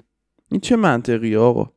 نه چون اصلا استقلال مستحق بردن نبود و اینجا بین دوتا مستحق نبردن ان شاءالله پرسپولیس ببره. من که میدونی من طرفدار فوتبال شهرستانم. بله بله من, من خودم طرفدار سبای قومم دوستان. آره صحبت کن صحبت کن. بله یه سری حرفا رو هفته قبلم زدیم راجع به پرسپولیس که بازم سروش رفیعی هیچ تأثیری تو بازی نداشت. حملهش با اینکه لوکادیا اومده بود، لوکادیا حالا ناماده بود ولی حملهش واقعا بد بود. از اون ور دفاعش فوق العاده است. من مخالفم محمد. بفرمایید. نه صحبت رو ادامه بده. حالا من نه دیگه آقا چون تا همینجا مخالفی باید همینجا جوابشو بدی. بفرمایید. خب آخه میخوام صحبتی آخه میخوام صحبتی محمد بشنوم بعد روی صحبتش کامل نظر بعد بعد بعدش آقای رضا چالش میگیرن دوستان اونجا صحبت میکنن. ببینید دوستان من اینجا بعد اینو اشاره بکنم که سعی کنید بیاید کافه هتریک واقع در یوسف آباد تقاطع فتحی شقایقی و بیستون پلاک سی و دو بیاید اونجا چالش بگیرید. مافیا بازی میکنیم ما اونجا از یه آقای به اسم وحید خیلی ما ارادت داریم اینجا خدمت بهشون میگیم چالش بده نمیده به ما چون میگه من به تو چالش نمیدم تو مافیایی. خب اینطوری فکت میسازن برامون و فکتای خیلی جالبی هم میسازن. مثلا همین آقای محمد ما اینجا مثل چای لیپتون میوردیمش تو دفاعیه میوردیمش پایین میوردیمش تو دفاعیه میوردیمش پایین اینطوری ما بازیو میگردیم. من یه بار مافیا شدم بردم. بند بندت من اینجا تفنگ دارم من شما رو میزنم هرچند که تفنگم مشقیه و آب پاشه ولی بازم جالبه. بعد همین آقای وحید و قبلا خود هادی هم اشاره کرده این بنده خدا همیشه تفنگ مشقی بهش میدن و هر دفعه هم تفنگ مشقی میدن و میدونه که تفنگ مشقی داره و باز هم میزنه. یعنی این زیباییای کافه هتریکه. بعد شما مثلا بازیای لیگ برتر، بازیای خارجی، بازیای والیبال حتی شما میتونید بیاید اونجا بازی‌ها رو ببینید. بعد یه جو جالبی داره که مثلا من خیلی دوستایی اونجا پیدا کردم که باهاشون بحث‌های جالبی می‌کنیم در مورد فوتبال، در مورد پیش‌بینی‌های ورزشی که کاملا حلاله، در مورد والیبال و خیلی اتفاقات جالبی اونجا میفته. ما حتما منتظر شما هستیم که بیایید. پس یادتون نره کافه هتریک تقاطع فتحی شقایقی و بیستون پلاک سی و دو. پنجشنبه شب هم مافیا بازی می‌کنیم. آره تو الان بعد در مورد آلومینیوم صحبت بکنی نه در مورد اینکه ما پنجشنبه شب قراره تو رو شات بکنیم. بله. دفاع هم که فوق‌العاده است، یعنی آقای گبلسیانی کاملا هم تو هوا هم روی زمین دفاع خیلی خوبه انجام میده و از بیرانوندم که دیگه اینقدر خوبه من جایی نیستم که ازش تعریف کنم. فرق پرسپولیس امسال با پرسپولیس پارسال فقط بیرانوند رقم زد. اما به قول معروف حرفای قسمت قبلی تکرار نکنم و همین الان بحث مافیا شد نوارخواری بر نکنم، یه حرفای متفاوتی بزنم. دوستانم از لحاظ تاکتیکی به بازی پرسپولیس نگاه کنیم این دفعه که پرسپولیس مثل بازی‌های قبلی با چهار دو سه یک وارد شد، ولی یه تفاوتی داشت که سروش رفیعی و سرلک اینجا برعکس بازی قبلی که کنار هم بازی می‌کردن، این دفعه جلو و پشت هم بازی بودن و تاکتیک پرسپولیس شده بود پاس‌های طولی از قسمت دفاع به حمله. و تو قسمت بازی سازی اگه دقت کنیم بازی فولاد نکنم یه جوری تیمو چیده بود که از جلو پرس میکردن، تخریب میکردن و هافبک پرسپولیس کلا مونده بود که آیا نمیتونست انجام بده، ولی آلومینیوم قشنگ پرس رو توی یک سوم میانی زمین انجام میداد که قشنگ اونجا توپگیری بکنه و ضد حمله بزنه.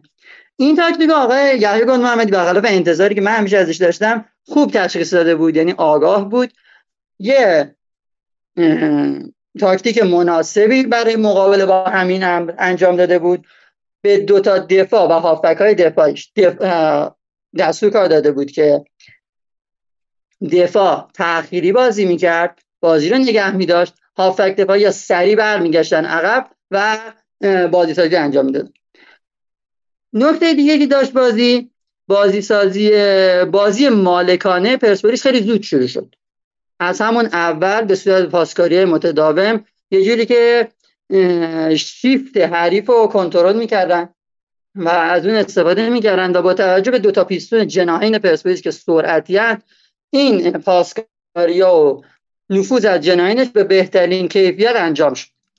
از اون سمت علیشاه یکی از تاثیرگذارترین بازیکن‌ها این هفته بود به نظر من. این بازی قشنگ بازی به بازیگردانی کرد با یه ریسک بالا، یعنی وقتی پشت لوکادیا بازی می‌کرد میامد عقب توپ‌گیری می‌کرد و از اون ور با ترابی و صادقی هم زوج سازی می‌کرد و یه بازی سازی خیلی خوبی انجام داده بود.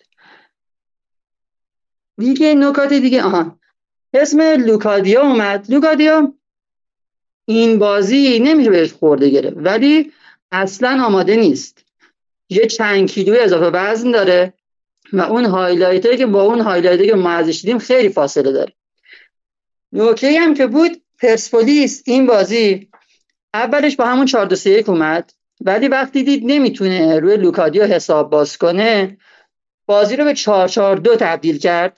علیشاه رفت پیش لوکادیا که حمله رو اون ضعف رو پر کنه، اینجا باعث شد که آلومینیوم بازی رو دستش بگیره، بتونه حتی از جلو پرس بکنه و یه سری فشار بیاره رو پرسپولیس. یحیی گل محمدی سری بازیش رو تشخیص داد و ترکیب رو به همون چهار دو سه که قبلی برگردون که باعث شد دقیقه چهل و دو روی پاس مهندسی شده و زیبای ترابی که خیلی هم خوب بود پاس بده سرلک نفوذ کنه رو قفلت دفاع آلومینیوم گلشو بزنه. نیمه اول هم گیر گذشت، نیمه دوم واقعا پرسپولیس بد بود. از اون لحاظ که میگم پرسپولیس حقش نبود این بازی ببره، سر همین نیمه دومه. نیمه دوم پرسپولیس علنا هیچ کاری نکرد و فقط م... کاملا بازی داده بود دست آلومینیوم. آلومینیوم هم فشار آورد، ولی متاسفانه من نمیدونم چرا حالا اه... تاکتیکشون بود چی بود، ولی زاپاتا، والنتینو، هوشمند، رحمتی از هر جا پیدا میکردن فقط میشوتیدن و فکر کنم فکر کردن که دروازه‌بان پرسپولیس همون پارسالی و حاملدکه و نمی‌دونن که بیرانونده و اینجوری با شوت از راه دور گل نمیخوره. برای همه موقعیت از دست میرفت. یه موقعیت خیلی خوبم والنتینو از دست که با یه شوت محکم بود ولی بیرانوند گرفتش به جای نرسید. از اون طرف پرسپولیس یه تاکتیک خوبی داشت برای دفاعش، فقط دفاعش نعمتی ایستایی بازی میکرد که از ضد حمله‌های فخرالدینی جلوشو بگیره و وقتی هم که اسماعیلیفر که اپیزود قبلی گفتم پشتش خالیه، یعنی قطعا هر تیم میتونه از پشت اسماعیلیفر استفاده بکنه، همون حمله والنتینو هم پشت اسماعیلیفر انجام شد. اسماعیلیفر رو تعویض کرد، نعمتی اوورد جاش و تونست قشنگ حمله‌های آلومینیوم کنترل کنه. دیگه آخراش کلا آلومینیوم هم چون زهر لازم برای مقابله با دفاع پرسپولیس نداشت، رو به بازی احساسی و مستقیم برد. پرسپولیس هم از این حمله ها تونه جان سالم بده ببره، انتقامش از گربه سیاهش بگیره. اگه بخوام به بازیکن‌ها اشاره کنم، علیشاه به نظرم بهترین بازیکن زمین بود، برخلاف حرفایی که من تو توییتر دیدم. با بازیگردانی که به نظر بهترین بود. ترابی هم که با اون پاسی که داد، اون لحظه‌ای که باید تاثیرش میذاشت، تاثیرش گذاشت. و از آلومینیوم هوشمند خیلی خوب بود، ولی حمله‌هاش والنتینو، آزادی، از اون طرف هم رضا جبیری و علی علی دشتی وقتی وارد زمین شدن خیلی ضعیف بودن، نتونستن تأثیری داشته باشن. حالا آقا رضا، آره الان رضا بیاد اون مخالفتش رو همینجا اعلام بکنه برامون، چون الان ترن چالشیشه. بفهم. آره من حالا گفتم اول صحبت محمد، به نظرم حالا از اول بخوام شروع بکنم، پرسپولیس خیلی منطقی این بازی بازی کرد. ببین وقتی شما دو هفته نبردید و تحت فشار هوادارا هستید، به نظرم منطقی ترین کار اینه که شما توپ رو به حریف بدید. وقتی جلویی توپ رو به حریف بدی و به خاطر ساختار دفاعی خوبی که داری فقط بذاری حمله کنن. حالا کاری که پرسپولیس توی این بازی انجام داد، به نظرم به خصوص توی نیمه اول، همونطور که محمد گفت، پرس آلومینیوم توی تقریبا میانه زمین بود و پرسپولیس خیلی خوب از این فشار خارج میشد، از این پرس خارج میشد و فکر میکنم مرکز ثقل این خارج شدن و این خروج هم اتفاقا سروش رفیعی بود. سروش رفیعی به نظرم خیلی بی‌نظیر بود تو این بازی، چون شما نگاه کنید هم با حرکات تکنیکیش و استوپای خوبی که داره در جا میچرخه، قشنگ تیم رو از اون پرس خارج میکرد و میتونست بازی سازیش رو انجام بده. حالا آلومینیوم یه مقدار داشت سعی میکرد که قبل از گل پرسپولیس توی نیمه خودش خیلی بازی رو نگه داره و نذاره پرسپولیس حمله کنه، یه دفاع پرتراکم انجام بده که خب طبیعی بود پرسپولیس خیلی خونسرد بازی کنه. نکته به نظرم خیلی خوبه پرسپولیس توی این سه تا بازی همین خونسردیشه.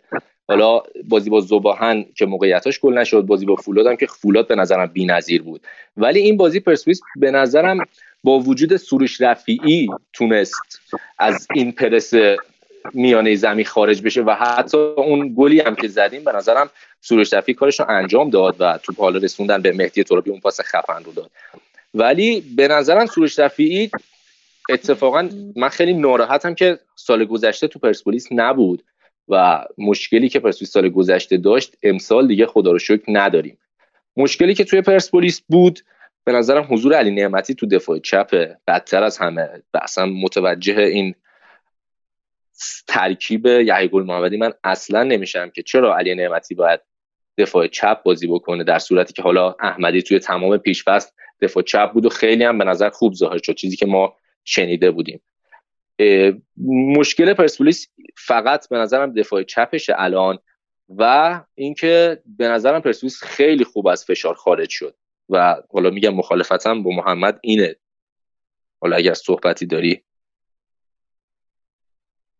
من مشکل اینه که توقعم از سروش‌رفیعی خیلی از این حرفا بیشتره. یعنی درسته یکی از عواملی که باعث شد پرس میانه زمین آلومینیوم با شکست مواجه شه و پرسپولیس بشکنه و پرسپولیس بتونه حمله بکنه، سروش رفیعی بود. ولی اون بازی سازی که من دوست دارم سروش انجام بده که مهاجمای پرسپولیس تغذیه بشن، اونو من اصلا نمیبینم تو این سه تا بازی ازش. ببین خب تو دو تا بازی گذشته که مهدی عبدی مهاجمون بود، یه مهاجم ایستا که حالا قبلا میگفتن ایستا ولی باهوشه، که الان به نظرم حتی باهوش هم نیست، و حالا این بازی هم لوکادیا ناآماده. به نظرم حالا انتظار اون سروش رفیعی قبل رو داشته باشیم کاملا بیجا، اونم به خاطر خط مهاجممونه، به خاطر مهاجممونه که خب الان لوکادیا آماده نیست، عبدی خیلی ایستا و حامد پاکتل هم مثل لوکادیا اصلا آماده نیست. به نظرم این انتظار داشتن از سروش رفیعی به نظرم خیلی به جا نیست و به همین علته که یه مقدار عقب‌تر از سالهای گذشته که توی پرسپولیس بود بازی میکرد. پس ایشالله که حرف شما درست بشه. منم امیدوارم که حمله پرسپولیس قوی بشه. آخه پاکتل هم آخر بازی که اومد تو زمین فقط تونست پرس از جلو کنه، هیچ نقش خاصی نداشت، یه موقعیت هم پیش اومد به بدترین شکل ممکن شده شد. ایشالله لوکادیا قوی بشه و بتونیم اون توقعی از سروش رفیعی منم دارم انجام بشه. امیدوارم. آره آقا این لوکادیا خیلی چاق بود، من برام خیلی عجیب بود، اما با این حال به نظر میرسه مهاجم باهوشیه، یعنی یه کارهایی که میکرد تو زمین آره حس باهوش بودن رو داشت. فکر میکنم ببین فکر کنم دقیقه بیست بیست و یک بود یه استارت زد که به نظرم به کل کریر مهدی عبدی میارزید، یعنی اون استارتی که از پشت دفاع زد و به توپ رسید، حالا یه مقدار پا به توپش هم ضعیف بود، فکر کنم خاطر عدم تمرکز بود، ولی فکر کنم اون حرکتش نشون داد که حداقل میتو آماده بشه، میتونیم امیدوار باشیم بهش. آره از این لحاظ خیلی جالب. بعد من الان یه فکت جالبی تو ذهنم یهو تداعی شد و اون تیکه‌ای بود که اینا شوت می‌زدن، مثلا هم پرسپولیسیا هم آلومینیومیا، بعد آلومینیومیا آلومینیومی‌ها، بعد یه مشکلی که بود این بود توپ پله می‌شد، زمین زمین فارمرز لیگ بود. همینطوری که من اینو می‌خواستم تو بخش استقلالم بگم که شقایق گفت چمن سبز آزادی. شقایق جان چمن سبز آزادی اون چمنی بود که چند سال پیش بود، الان دیگه واقعاً خیلی نابود شده. من نمیدونم چه بلایی دارن سر چمنا میارن دوستان و اصلا عجیب غریب شده. چمن اینجا که پله بود عملاً، یعنی بعد وقت خط درست اصلا مشخص بود چجوری چمن رو زدن، از تو دوربین چهارصد و هشتاد شون هم مشخص بود که چجوری چمن رو زدن و چقدر بد زدن. این یه مدلش. بعد از اون طرف ورزشگاه آزادی که انقدر ادعا دارن دوستان نمیدونم بهترین ورزشگاهمونه، بزرگترین ورزشگاهمونه، فلانمونه، چرا انقدر داغون بود؟ اصلا من ترسیدم، گفتم خب من پادکست رو همینجا متوقف میکنم دیگه، ادامه نمیدم این ضبط این پادکست رو، کسر شهنه با این چمنه. از زمانی که عباس اسماعیل بیگی از زمانی که عباس اسماعیل بیگی پاشو گذاشت تو چمن دیگه اون سبزی فکر میکنم چمن دیگه خزان شد، چمن برگاش ریخت دیگه از اون روز. آره به نظر من و کلان از اون روزی که یحیی امپراتور شد اینطوری شد. آقا عباس کلان برای همه چی مضره، چه سکوها چه چمن، کلان نباید باشه. بله حالا ما خیلی صحبت نمی کنیم چون برادران دست به اسلحه‌ن، یهو میان میکشنمون دیگه، عکساشو دیدید که چجوریه، مراقبت کنید دوستان. آره خیلی با سرپرست مشوقین تیم محبوب پرسپولیس شوخی نکنید چون آره یهو میاد همون چرخو یه کاری میکنه. آره بعد الان خانم حضرتی شما نظرتون رو بخواید شما در مورد چمن بگید، این بچه‌ها که به شوخی زدن شما حداقل یه ذره جدی در مورد چمن بگید برامون. نه من واقعا جدی گفتم نظر شخصی. آره واقعا من خودم هم موافقم. من از روز اون روزی که چیزه یه ویدیویی توی توییتر منتشر شد، ما نمیتونیم اینجا اشاره بکنیم ولی واقعا یه غیورمردی وقتی داشتن به یحیی میگفتن امپراتور داشت چیز میکرد، تاییدشون میکرد. خیلی اون ویدیو جالب بود، اگر دوستان تو توییتر باشن میگیرن جریان چیه. خب من از اینجا عرض ارادت میکنم به اون غیور مرد و از آن از روزی که به یحیی گفتن امپراتور دیگه چمنا اون روز خوششون رو ندیدن، چمنا ریختن.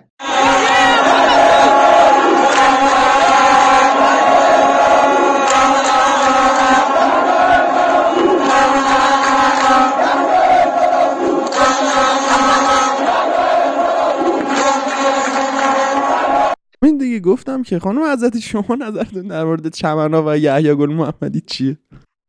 آقای خیرخوا یکی از مسائلی که امسال خیلی مشهوده توی لیگ همین مسئله چمنه، یعنی بکنید که ابتدایی ترین ما برای فوتبال احتیاج داریم از کیفیت مرغوبی برخوردار نیست. خب تعارف نداریم در این گرمای بسیار سودمند هوا، شما الان برین اصلا احساس کنید پای این شدن. و اتفاقا امروز من یه گزارش راجع به هواشناسی نوشته بود، کمبارانی هم در پیشه، ولی اینکه چرا متولیان ورزشگاه ها نمیتونن. البته خانم حضرتی من بازم جسارت میکنم میام وسط صحبتاتون، ولی خب بازم خیلی به هواشناسی مربوط نیست. این فکت رو شما هفته پیشم در مورد یزد گفتید که دوستان اعتراض کردن به من، گفتن که خیلی نامربوطه که مثلا چمن رو که با چیز نمیکنن، چون عربستان که دیگه مثلا وضع بارشش از ما بدتره ولی اونا چمن چمن دارن. واقعا من دلم میخواد اون چمن رو برم بخورم، یعنی حقیقتا اگر چیز بودم یه قسمتی بودم اون کارو میکردم. شما اتفاقاتی که در فوتبال عربستان یا اصلاحاتی که در عربستان میفته رو الان نمیتونیم بفهمیم. اصلا پیست اسکی میزنن، اصلا خیلی واقعا جالبن، پیست اسکی میزنن اونم تو وسط صحرا. من چیزی حالا دیدم تو کانالای تو کانالای خبری، آیا واقعا زمین در طور عمدی از بین رفته بود جلوی دروازه یا واقعا خودش خراب شده بود؟ ببینید اینا بازم صحبت‌هایی هست که صحت و سقمش آدم نمیتونه در بیاره. در مورد بازی پرسپولیس هم بخوام بگم، من نظراتم به نظرات آرزا بیشتر نزدیک هست. آقای پاکی احساس میکنم که پرسپولیس تراوت لازم رو این هفته برای بازی داشت، مخصوصا نیمه اول.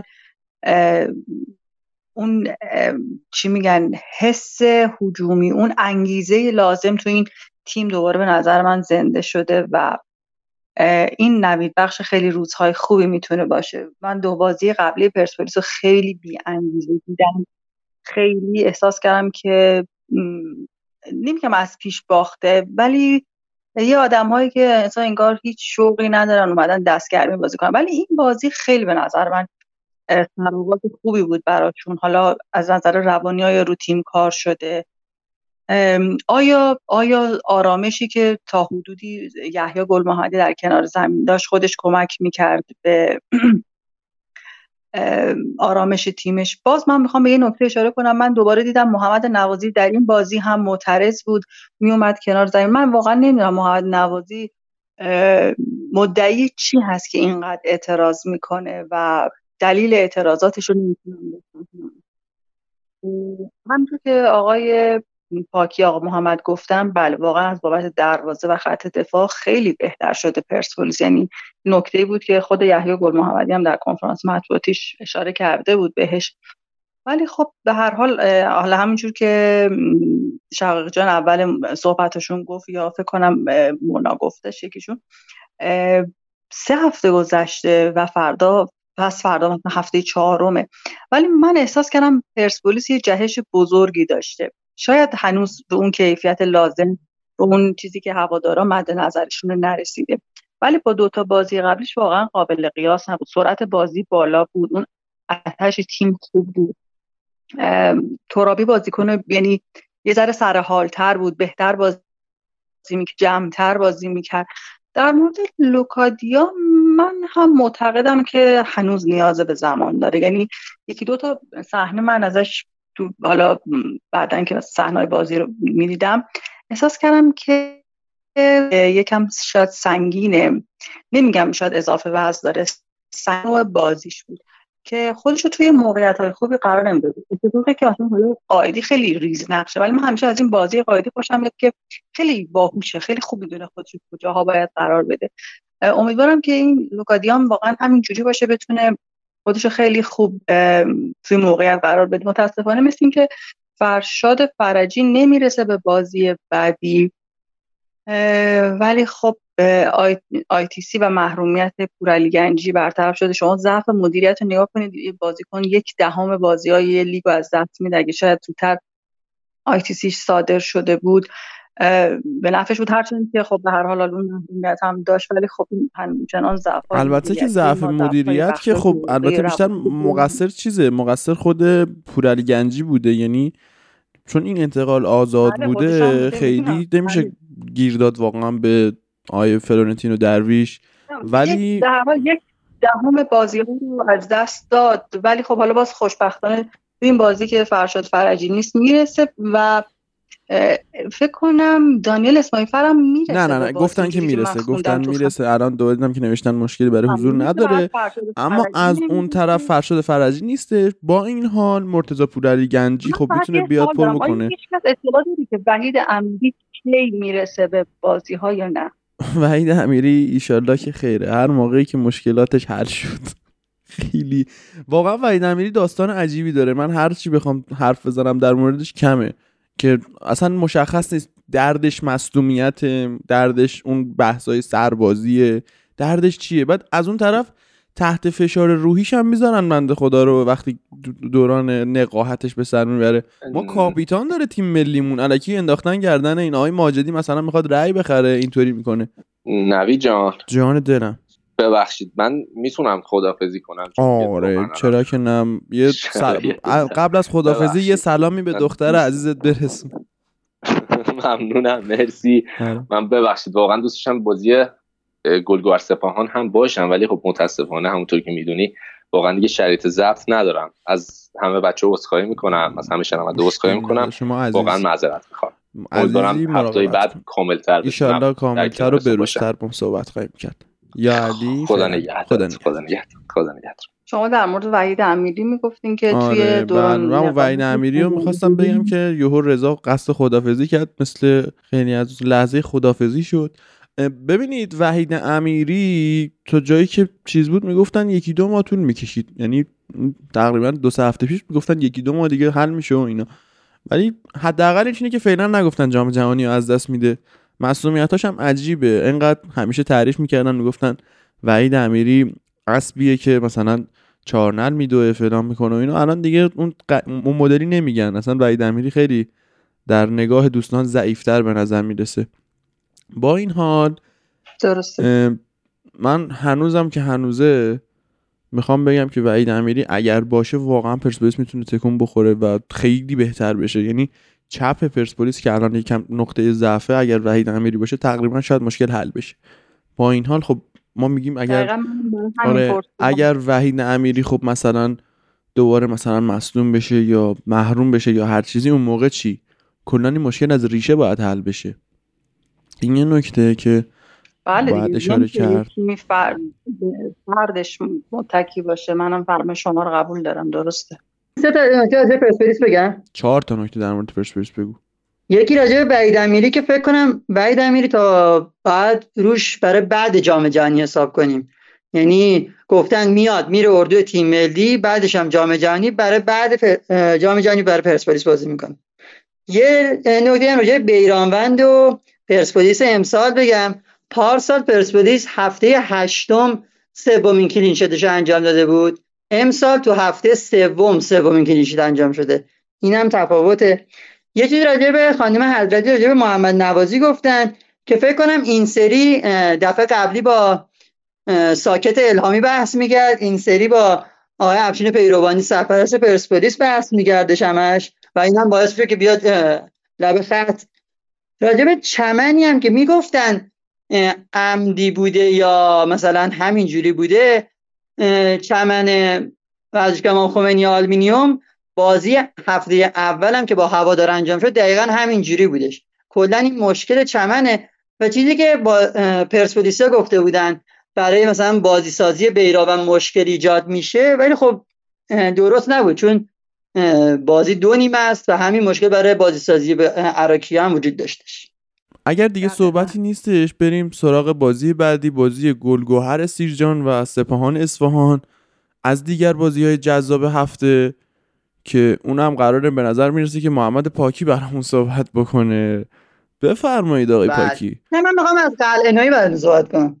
یه قبل از اینکه بریم سر بازی گلگوهر و سپاهان یه آماری از قلعه‌نویی من مثلا رفتم خوندم و تاریخچه فوتبالی مثلا مرور کردم، دیدم پنج بار قهرمان لیگ شده با استقلال و سپاهان، چهار بار نایب قهرمان شده با استقلال، سپاهان، ذوباهن، تراکتور، دو بار قهرمان جام حذفی شده و با تیم ملی هم حالا بحث سر عملکردش تو تیم ملی خیلی زیاده ولی من میگم مثلا در موقعیت مناسبی نبود، ولی با تیم ملی هم قهرمان غرب آسیا شد جایی که کیروش حتی نتونست اونجا هم قهرمان بشه. الان هم کاملا مشخصه لیگ برتر بلد ایرانه، یعنی اگه نگیم بهترین مربی ایرانی تاریخ لیگ برتره جز سه تا هستش. تو همین بازی هم نگاه کنیم سپاهان تا دقیقه پنجاه و یک با دو تا گل زکیپور که خیلی خوب بود و اصلا نیمه اول که بازی رو گرفته بود دستش جلو بود دو هیچ. نیمه دوم که مثلا اصولا معروف شده به نیمه مربیا، قلعه‌نویی نشون داد کت لیگ برتر دست کیه، یعنی سپاهانی که ما هممون تو اپیزودهای قبلی گفتیم بهترین تیم الانه و با مربی جنتلمنی که داره، با بازیکن‌های خیلی خوبی که تو تمام پست‌ها داره، امید اصلی قهرمانیه. ولی گلگوهری که گلگوهر گلگوهری که زیاد امیدی به قهرمانیش مثلا نمیره، ولی اینقدر جلو سپاهان خوب ایستادگی کرد، خوب کامبک زد و بازی رو مساوی کرد. شما نگاه کنید با دو تا تعویض آشوری و بهنام برزاک کاملا روند بازی عوض شد و بهنام برزاک که بازی رو به جلو برد. از اون سمت هم آشوری با دو یه پاسی که داد به دفاع سپاهان که اسمش یادم نیست، باعث گل به خودی سپاهانیه شد و گل دوم که به سانتر آشوری زده شد و علیرضا علیزاده گل زد. یه نکته هم که راجع به تیمای قلعه‌نویی وجود داره، قلعه‌نویی معمولا روی هافبک دفاعیاش خیلی سرمایه گذاری میکنه، خیلی خوب کل تیمو بر اساس همین هافبک دفاعیا میچینه. توی زمانی که استقلال بود، زمانی که سپاهان بود، دقیقا این نکته قابل مشاهده بود. الانم وقتی بازی علیرضا علیزاده رو میبینیم، جلوی دفاع کاملا همه همه حمله های حریف رو تو هوا و تو زمین جمع میکنه و از اون و کاملا سه تا هافبکی که جلوشه رو تغذیه میکنه، به خوبی بازی رو میگردونه. این بازی هم که روی ضربه کرنر نقش خودش رو تاثیر خودش رو گذاشت. سر تیم گلگهر هم بازی توی سیرجان برگزار شد. تماشاگرشون با اینکه کل استادیوم پر نکردن، ولی انقدر پرشور بودن که انگار کل استادیوم پره و قطعاً من برای تیمای پرسپولیس، استقلال و تیمای دیگم میدونم که جلوی گلگهر توی سیرجان با مشکل مواجه میشن. هم بازیکنای خیلی خوبی داره، هم مربیش خیلی خوبه و هم طرفدارای خیلی خوبی داره که جلوش گرفته، جلوی تیمای دیگه متوقف میشه. خب قلعه‌نویی رو که الان گفتیم، من واقعا منتظر بودم شقایق بازم حمله ور بشه و بگی که آقا نه قلعه‌نویی فلانه. شقایق نمیخواد چیزی بگی در مورد قلعه‌نویی؟ ببینید نمیدونم، بنده با قلعه‌نویی سر اخلاق و رفتار مشکل دارم. اون بحثایی هم که داشتیم سر اخلاق و رفتار و کنفرانسایی بودش که داشت. تو بحث فنی دیگه آمار و ارقام و تعداد جام‌ها حرف داره میزنه دیگه. بله، بحث آمار و ارقام شد. ما بریم سراغ یکی از جالبترین آمار و ارقام هفته. اونم این که بهترین تیم هفته کی بود دوستان؟ پیکان تهران بهترین تیم هفته لیگ برتر بود که تونست دو بر یک نفت مسجد سلیمان رو شکست بده در مسجد سلیمان، در ورزشگاه بهنام محمدی مسجد سلیمان. پیکان توی این بازی هفده شوت زد که پنج تاش در چارچوب بود، همونطوری که نفت مسجد سلیمان هم هفده شوت زد که پنج تاش در چارچوب بود. و جالبه بدونید که پیکان هم از اون تیمایی که امید گل کمتری داره، با این حال برنده بازی شده و گل بیشتر زده. پیکان حتی مالکیت توپ کمتری داشته، پیکان پاس کمتری داشته و پیکان کلا خیلی عجیب غریب بازی رو برده و جالب بود. غلامرضا ثابت ایمانی بهترین بازیکن تو این بازی بود که دو تا پاس گل داد که واقعا خیلی خوب. من عشق میکنم، یعنی شاید من از معدود آدمایی ام که وقتی که تعداد پاس گل بیشتر باشه توی بازی لذت بیشتری میبرم تا وقتی مثلا یه بازیکن تاتریک بکنه یا بازیکن دبل بکنه. شاید دیوونم. و پیکان شاید فارغ از اینکه برده، خبر خوب برای هوادارهای پیکان بزرگ اینه که اونا تمیروف رو هم جذب کردن که جالب بود. تمیروف میگفت من نمیخوام برم اونجا، بعد انگاری به زور فرستادن پیکان و خیلی اتفاق بامزه‌ای رخ داد. ما حالا میتونیم بریم سراغ بازی دیگه‌ای، چون فکر نکنم کسی بخواد در مورد پیکان و نفت مسجد سلیمان صحبت خاصی بکنه. من که نکته بگم در بله مورد در... پیکان که بله بازیکنشون دفاعشون، خواهش می‌کنم، امیرحسین غلامی با امیرحسین کریمی هافبک نفت مسجد سلیمان مثل این که برخورد میکنه. فکر کنم چیزی که مشخص شده رباط صلیبی پاره کرده، یعنی اگه یه بازیکن گرفتن مم. یه بازیکنشون فعلا از دور خارج شده. آره پس خیلی براشون بدتر شد اینطوری قضیه. بعد بریم سراغ بازی بعدی، بازی هوادار و صنعت نفت آبادان. ما هر چقدر از صنعت نفت بد گفتیم، از هوادار خوب گفتیم، اینا بعد یهو صنعت نفت معجزه آسا اومد توی تهران هوادار رو برد. البته هوادارم دوستان ببینید، اگر مثلا من میگفتم خوبه، فقط به صرف این بود که مربی خوبی بالا سرشون، نه یا نه هوادار کمترین بودجه نقل و انتقالاتی این فصل داشته، اشتباه نکنم کلا دویست میلیارد بوده، یه چیز عجیبی، رقم خیلی پایین و عجیبی بود که وقتی منتشر شد من من یکی به شخصه تعجب کردم. توی بازی هوادار و نفت آبادان، هوادار شصت و پنج درصد مالک توپم بوده و نتونسته بازی ببره و لیگ ایران از اون لیگاست که خیلی نشون میده که آقا خیلی مهم نیست مالکیت توپ داری یا نه. و این بازی که سند نفت بردم از اون بازیه که قشنگ من تو پی اس انجام میدم، کلا پنجاه و نه درصد دقت پاس داشتن. چه کار کردن توپو، جدی من خودم موندم چون بازی ندیدم من. بعد آمار شوت در چارچوبشون خداست، پنج تا شوت کلا زدن، چهار تاش تو چارچوب بوده و هنرمندانه بوده. من یه انتقاد کلی میخوام به لیگمون بکنم. حالا خیلی‌ها از ایکس جی بعدشون میاد کلا از این کلمه ایکس جی اینا. با این حال این قضیه ایکس جی اگر شما برید یه ذره در نظر بگیرید، امید گل رو توی لیگ ایران به شدت پایینه، یعنی کمتر تیمی هستش که امید گل بالای یک داشته باشه کلا توی یک بازی. یعنی مثلا الان ممکنه یه تیمی سه تا گل زده باشه ولی امید گلش نصف باشه. مثلا بازی تراکتور و فولاد، فولاد سه تا گل زده امید گلش دوه، منطقیه خب، ولی تراکتور که دو تا گل زده کلا امید گلش هشت دهمه و اصلا از نظر چیزی منطق نداره این امید گل ها رو. نمیدونم یا خود امید گل منطق نداره یا فوتبال ما منطق نداره و تو ذوق میزنه این که فوتبال ما اصلا اونطوری که باید هجومی نیست. و حالا بریم سراغ بازی ذوباهن و مثل رفسنجان. خانم حضرتی خب بالاخره کرمانیان، بهتر میتونن درباره این بازی صحبت بکنن. بازی مثل رفسنجان و ذوباهن صفر صفر شد، یه دونه دیگه از صفر صفر شاید بگیم کسل کننده دیگه، نمیدونم حالا بگیم کسل کننده نگیم کسل کننده، ولی فوتبال ایران اصولا ثابت کرده صفر صفرش خیلی کسل کننده است. توی این بازی هم که توی ورزشگاه فولاد شهر انجام شد که من این نکته رو میخوام اشاره بکنم که بازی هفته بعد سپاهان تو فولاد شهر توی ورزشگاه نقش جهان نیست. اینجا باید اشاره بکنم که دوستان اصلاح بکنن صحبتاشون رو. خب توی این بازی هم ذوباهن تارتار کار خاصی نکرد و مثل رفسنجان خیلی بهتر بازی کرد، با این حال که چیز بوده و بازی صفر صفر بوده، ولی مثل رفسنجان بازی یه بازی مالکانه و با دقت پاس خوب و همین صحبت‌ها و امید گل یک تقریبا، یعنی اصلا کامل اینا باید گل می‌دادن نزدن. این از عجایب فوتبال ایرانه واقعا. حبیب فرعباسی برای دومین بار تو این فصل بهترین بازیکن زمین شد. این بازیکن خب پنالتی منشا رو گرفته بود که هر پنالتی پانزده پنالتی آخر خودش رو گل کرده بود. واقعا بعد اینو اشاره کرد. این بازی پنالتی منشا از دست رفت و اینطوری شد. و بریم سراغ آخرین بازی که قراره بررسی بکنیم، بازی نساجی و ملوان. بازی که گل داشت و اصلا هیجان شمالی‌ها رو من دوست دارم. حالا دوستان شاید بهتر باشه در موردش صحبت بکنم. این بازی هم که چهار تا گل داشته، امید گلش در مجموع دو بوده، در مجموع دو تیم یعنی حتی.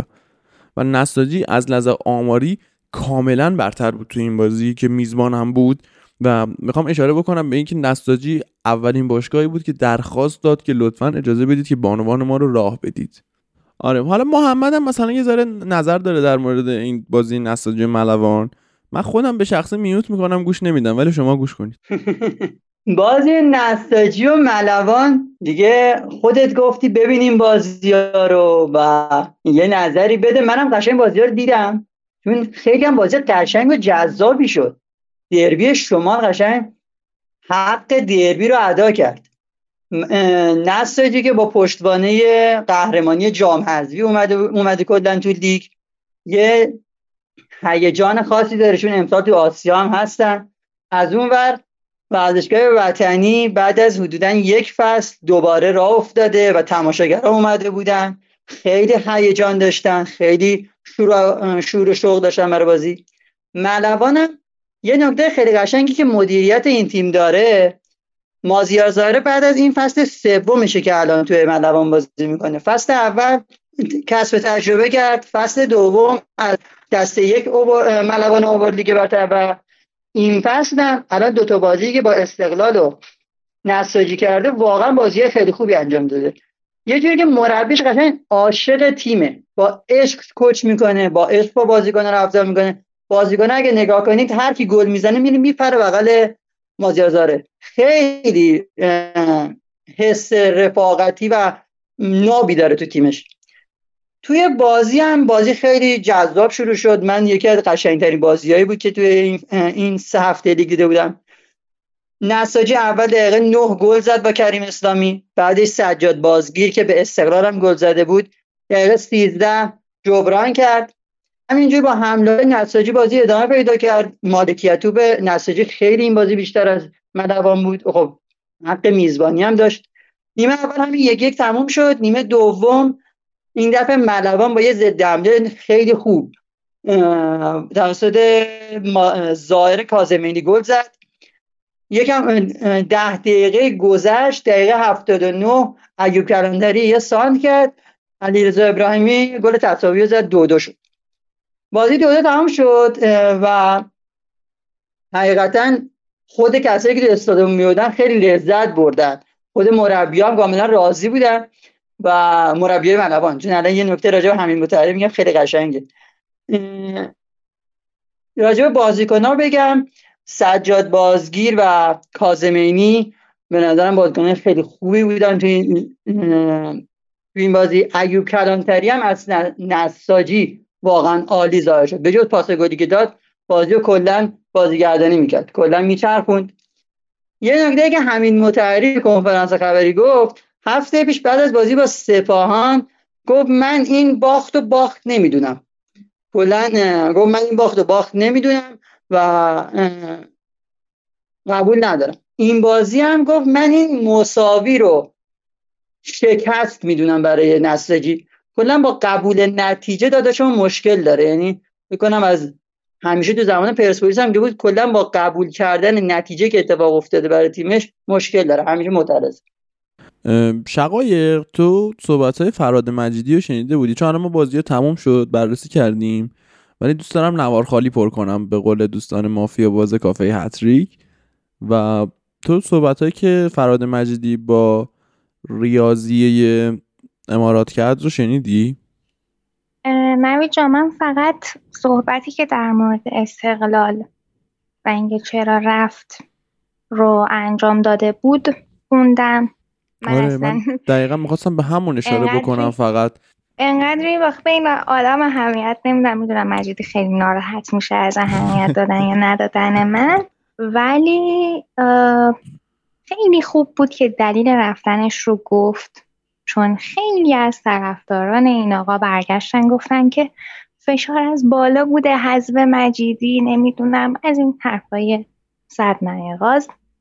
خیلی خوب شد که ایشون فرمودن که وقتی که این پیشنهاد دستم رسید از خود بی خود شدم و گفتم من نوبتاتو جمع کنم و برم طبق معمول. آره من دقیقا میخواستم به همین و... اشاره بکنم که آقای فراد مجیدی خودشون اومدن همه چی توضیح دادن که آقا هیچ فشاری نبود، نه وزیر ورزش کاری کرد، نه آقای آجرلو میخواست اینو بندازه بیرون. خودش اصلا نمیفهمم من فراد مجیدیو، چرا فراد مجیدی که این همه ثروت داره هر روز یه پیشنهاد مالی میبینه دست و پاش شل میشه. نه نه نه پیشنهاد مالی نه، اصلا من پیشنهاد مالی تجربه کردم. پیشنهاد مالی آخه مثلا تو باور میکنی آخه یه آدم بره تجربه کسب بکنه؟ تو اگر این کاری بیا زمین خودتو شخم بزن، تیمتو ببر لیگ قهرمانان، یه کاری بکن. تو استقلال کسب تجربه تو استقلال خیلی بیشتر به دست میاد. استقلال رو با یه گاو نومن شیرده اشتباه گرفته بود آقا و بعد از اون طرف هی هرچی آزمایش داشت رو استقلال انجام میداد. مثلا این هفته برم استقلالیا چی کار میکنن، هفته بعد برم چی، مثلا اینطوری ایسکا گرفته بود کامل و برام جالب بود. خب ما یه رویداد بامزه دیگه هم داریم که جمعه قراره رخ بده، حالا خانم حضرتی بیشتر برامون میگن. البته رویدادی که قراره سه شنبه رخ بده و وقتی شما این پادکست رو شنیدید نتیجهش مشخص شده، اونو ما توی پرونده ویژه کامل بهش میپردازیم. انشالله انشالله شاید بتونیم یک مهمان بمب و بزرگ رو بتونیم بیاریم، حالا ببینیم چی میشه. ولی ما یک رویداد بامزه دیگه داریم که قراره جمعه یا پنج شنبه، نمیدونم حالا دقیقش تاریخش رو اشتباه نکنم، بله پنج شنبه پنج شنبه در برج میلاد تهران قرار از کاپ اصلی جام جهانی که وارد ایران شده رونمایی بکنن و من اینجا گرا میدم به دوستان دزد که سریعتر برن این جام رو بدزدن، بلکه شاید به این دلیل فیفا ما رو تعلیق کرد. روز پنجشنبه ساعت دو سالن همایش‌های برج میلاد رونمایی از کاپ جام جهانی هستش.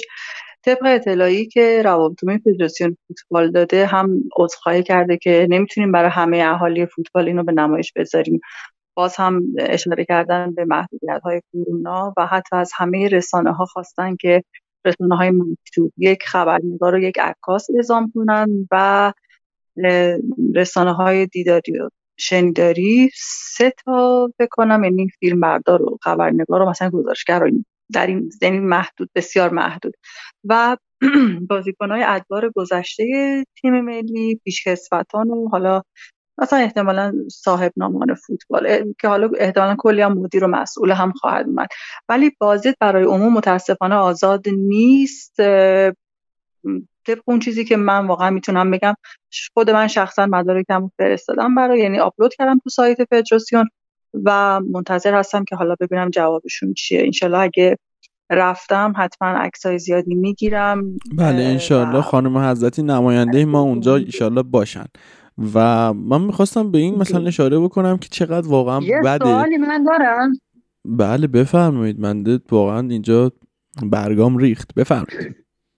گفته بودن معمولا وقتی جام جهانی رو توی کشور رونمایی میکنن سفیر هم میاد، یعنی یه سری بازیکن معروف خارجی هم که از اسطوره فوتبال هم میان. نمیدونم کسی گفتن میاد. آقای پاکی شما در کدوم قرار بود بیاد؟ ولی سر اون اتفاقی که بعد شما دارید تو کدوم کشور زندگی میکنید آقای پاکی؟ ایران. اینجا ایرانه. همین کاملا همین کاملا یه جواب خیلی منطقیه برای شما که اینجا ایرانه. خیر هیچ کس نمیاد و احتمالاً قراره بگن که آره علی دایی رو داریم دیگه، اینم اسطوره جهانی.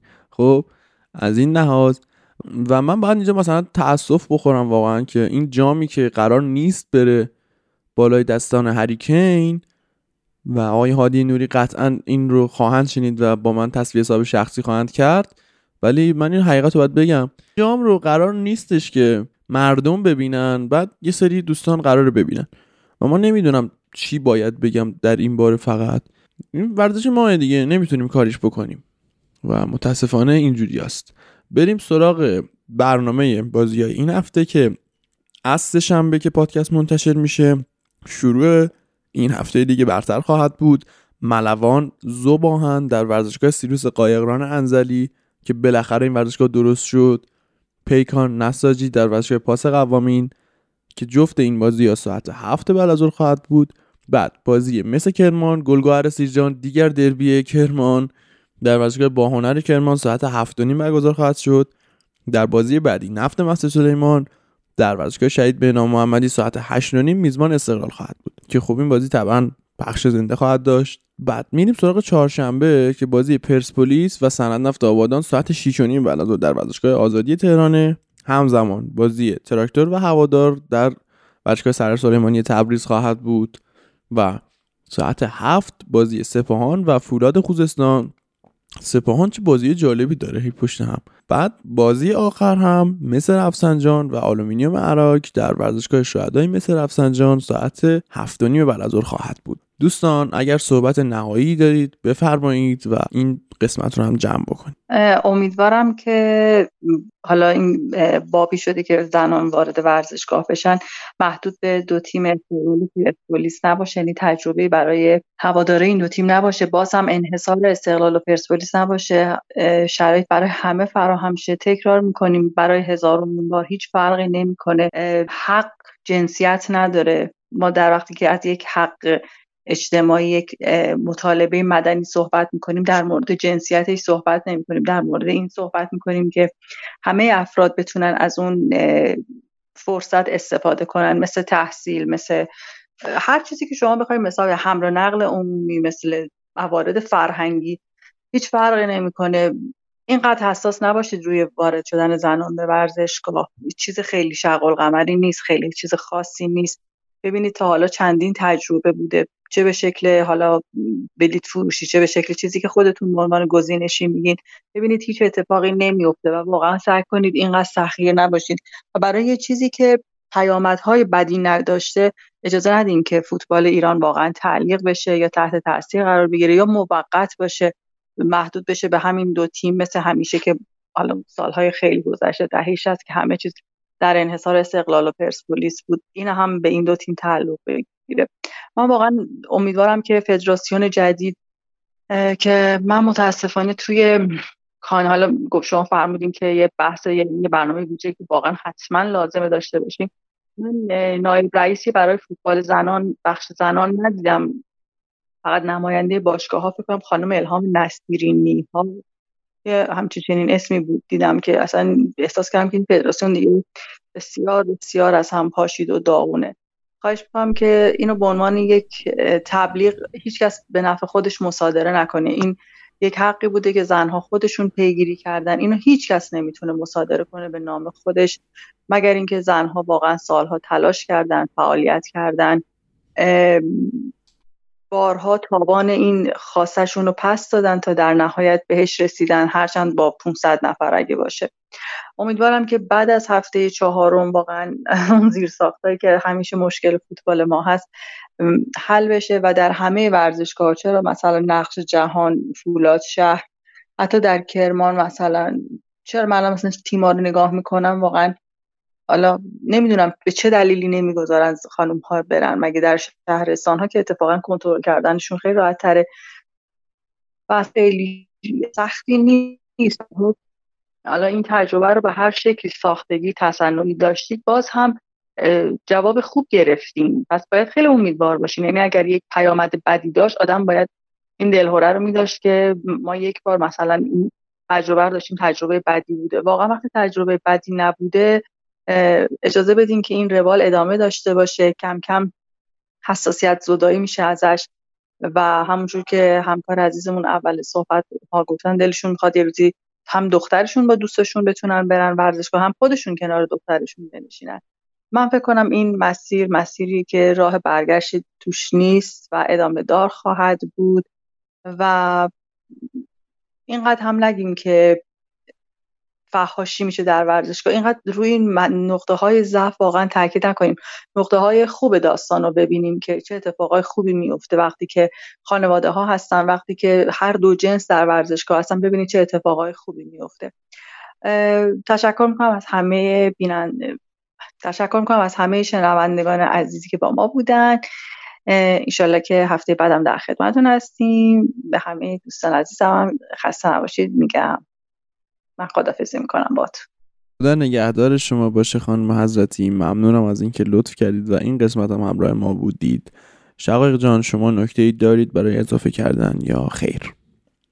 ضمن اینکه تشکر کنم از آقایونی که بازی استقلال داخل ورزشگاه بودن، بیرون ورزشگاه بودن، عیاب ذهاب، کلا همشون خیلی خوب رفتار کردن، اونطوری که قول کردن این مسئله رو نبود. حتی به جایگاه هشتیا بگم که هیچ نگران نباشید، اندازه شما حتی بیشتر از شما تشویق کردیم، اصلا مشکل نداشته باشید، ناراحت نباشید عزیزان. و اینکه متشکرم که امروز هم با ما بودید و به ما گوش میدید. شما شب شما عصر شما بخیر، هر موقع که پادکست منتشر شدتون بخیر، این خیلی شاید جالبتر باشه. و ممنونم از شقایق عزیز و محمد پاکی. حالا نوبت شماست آقا.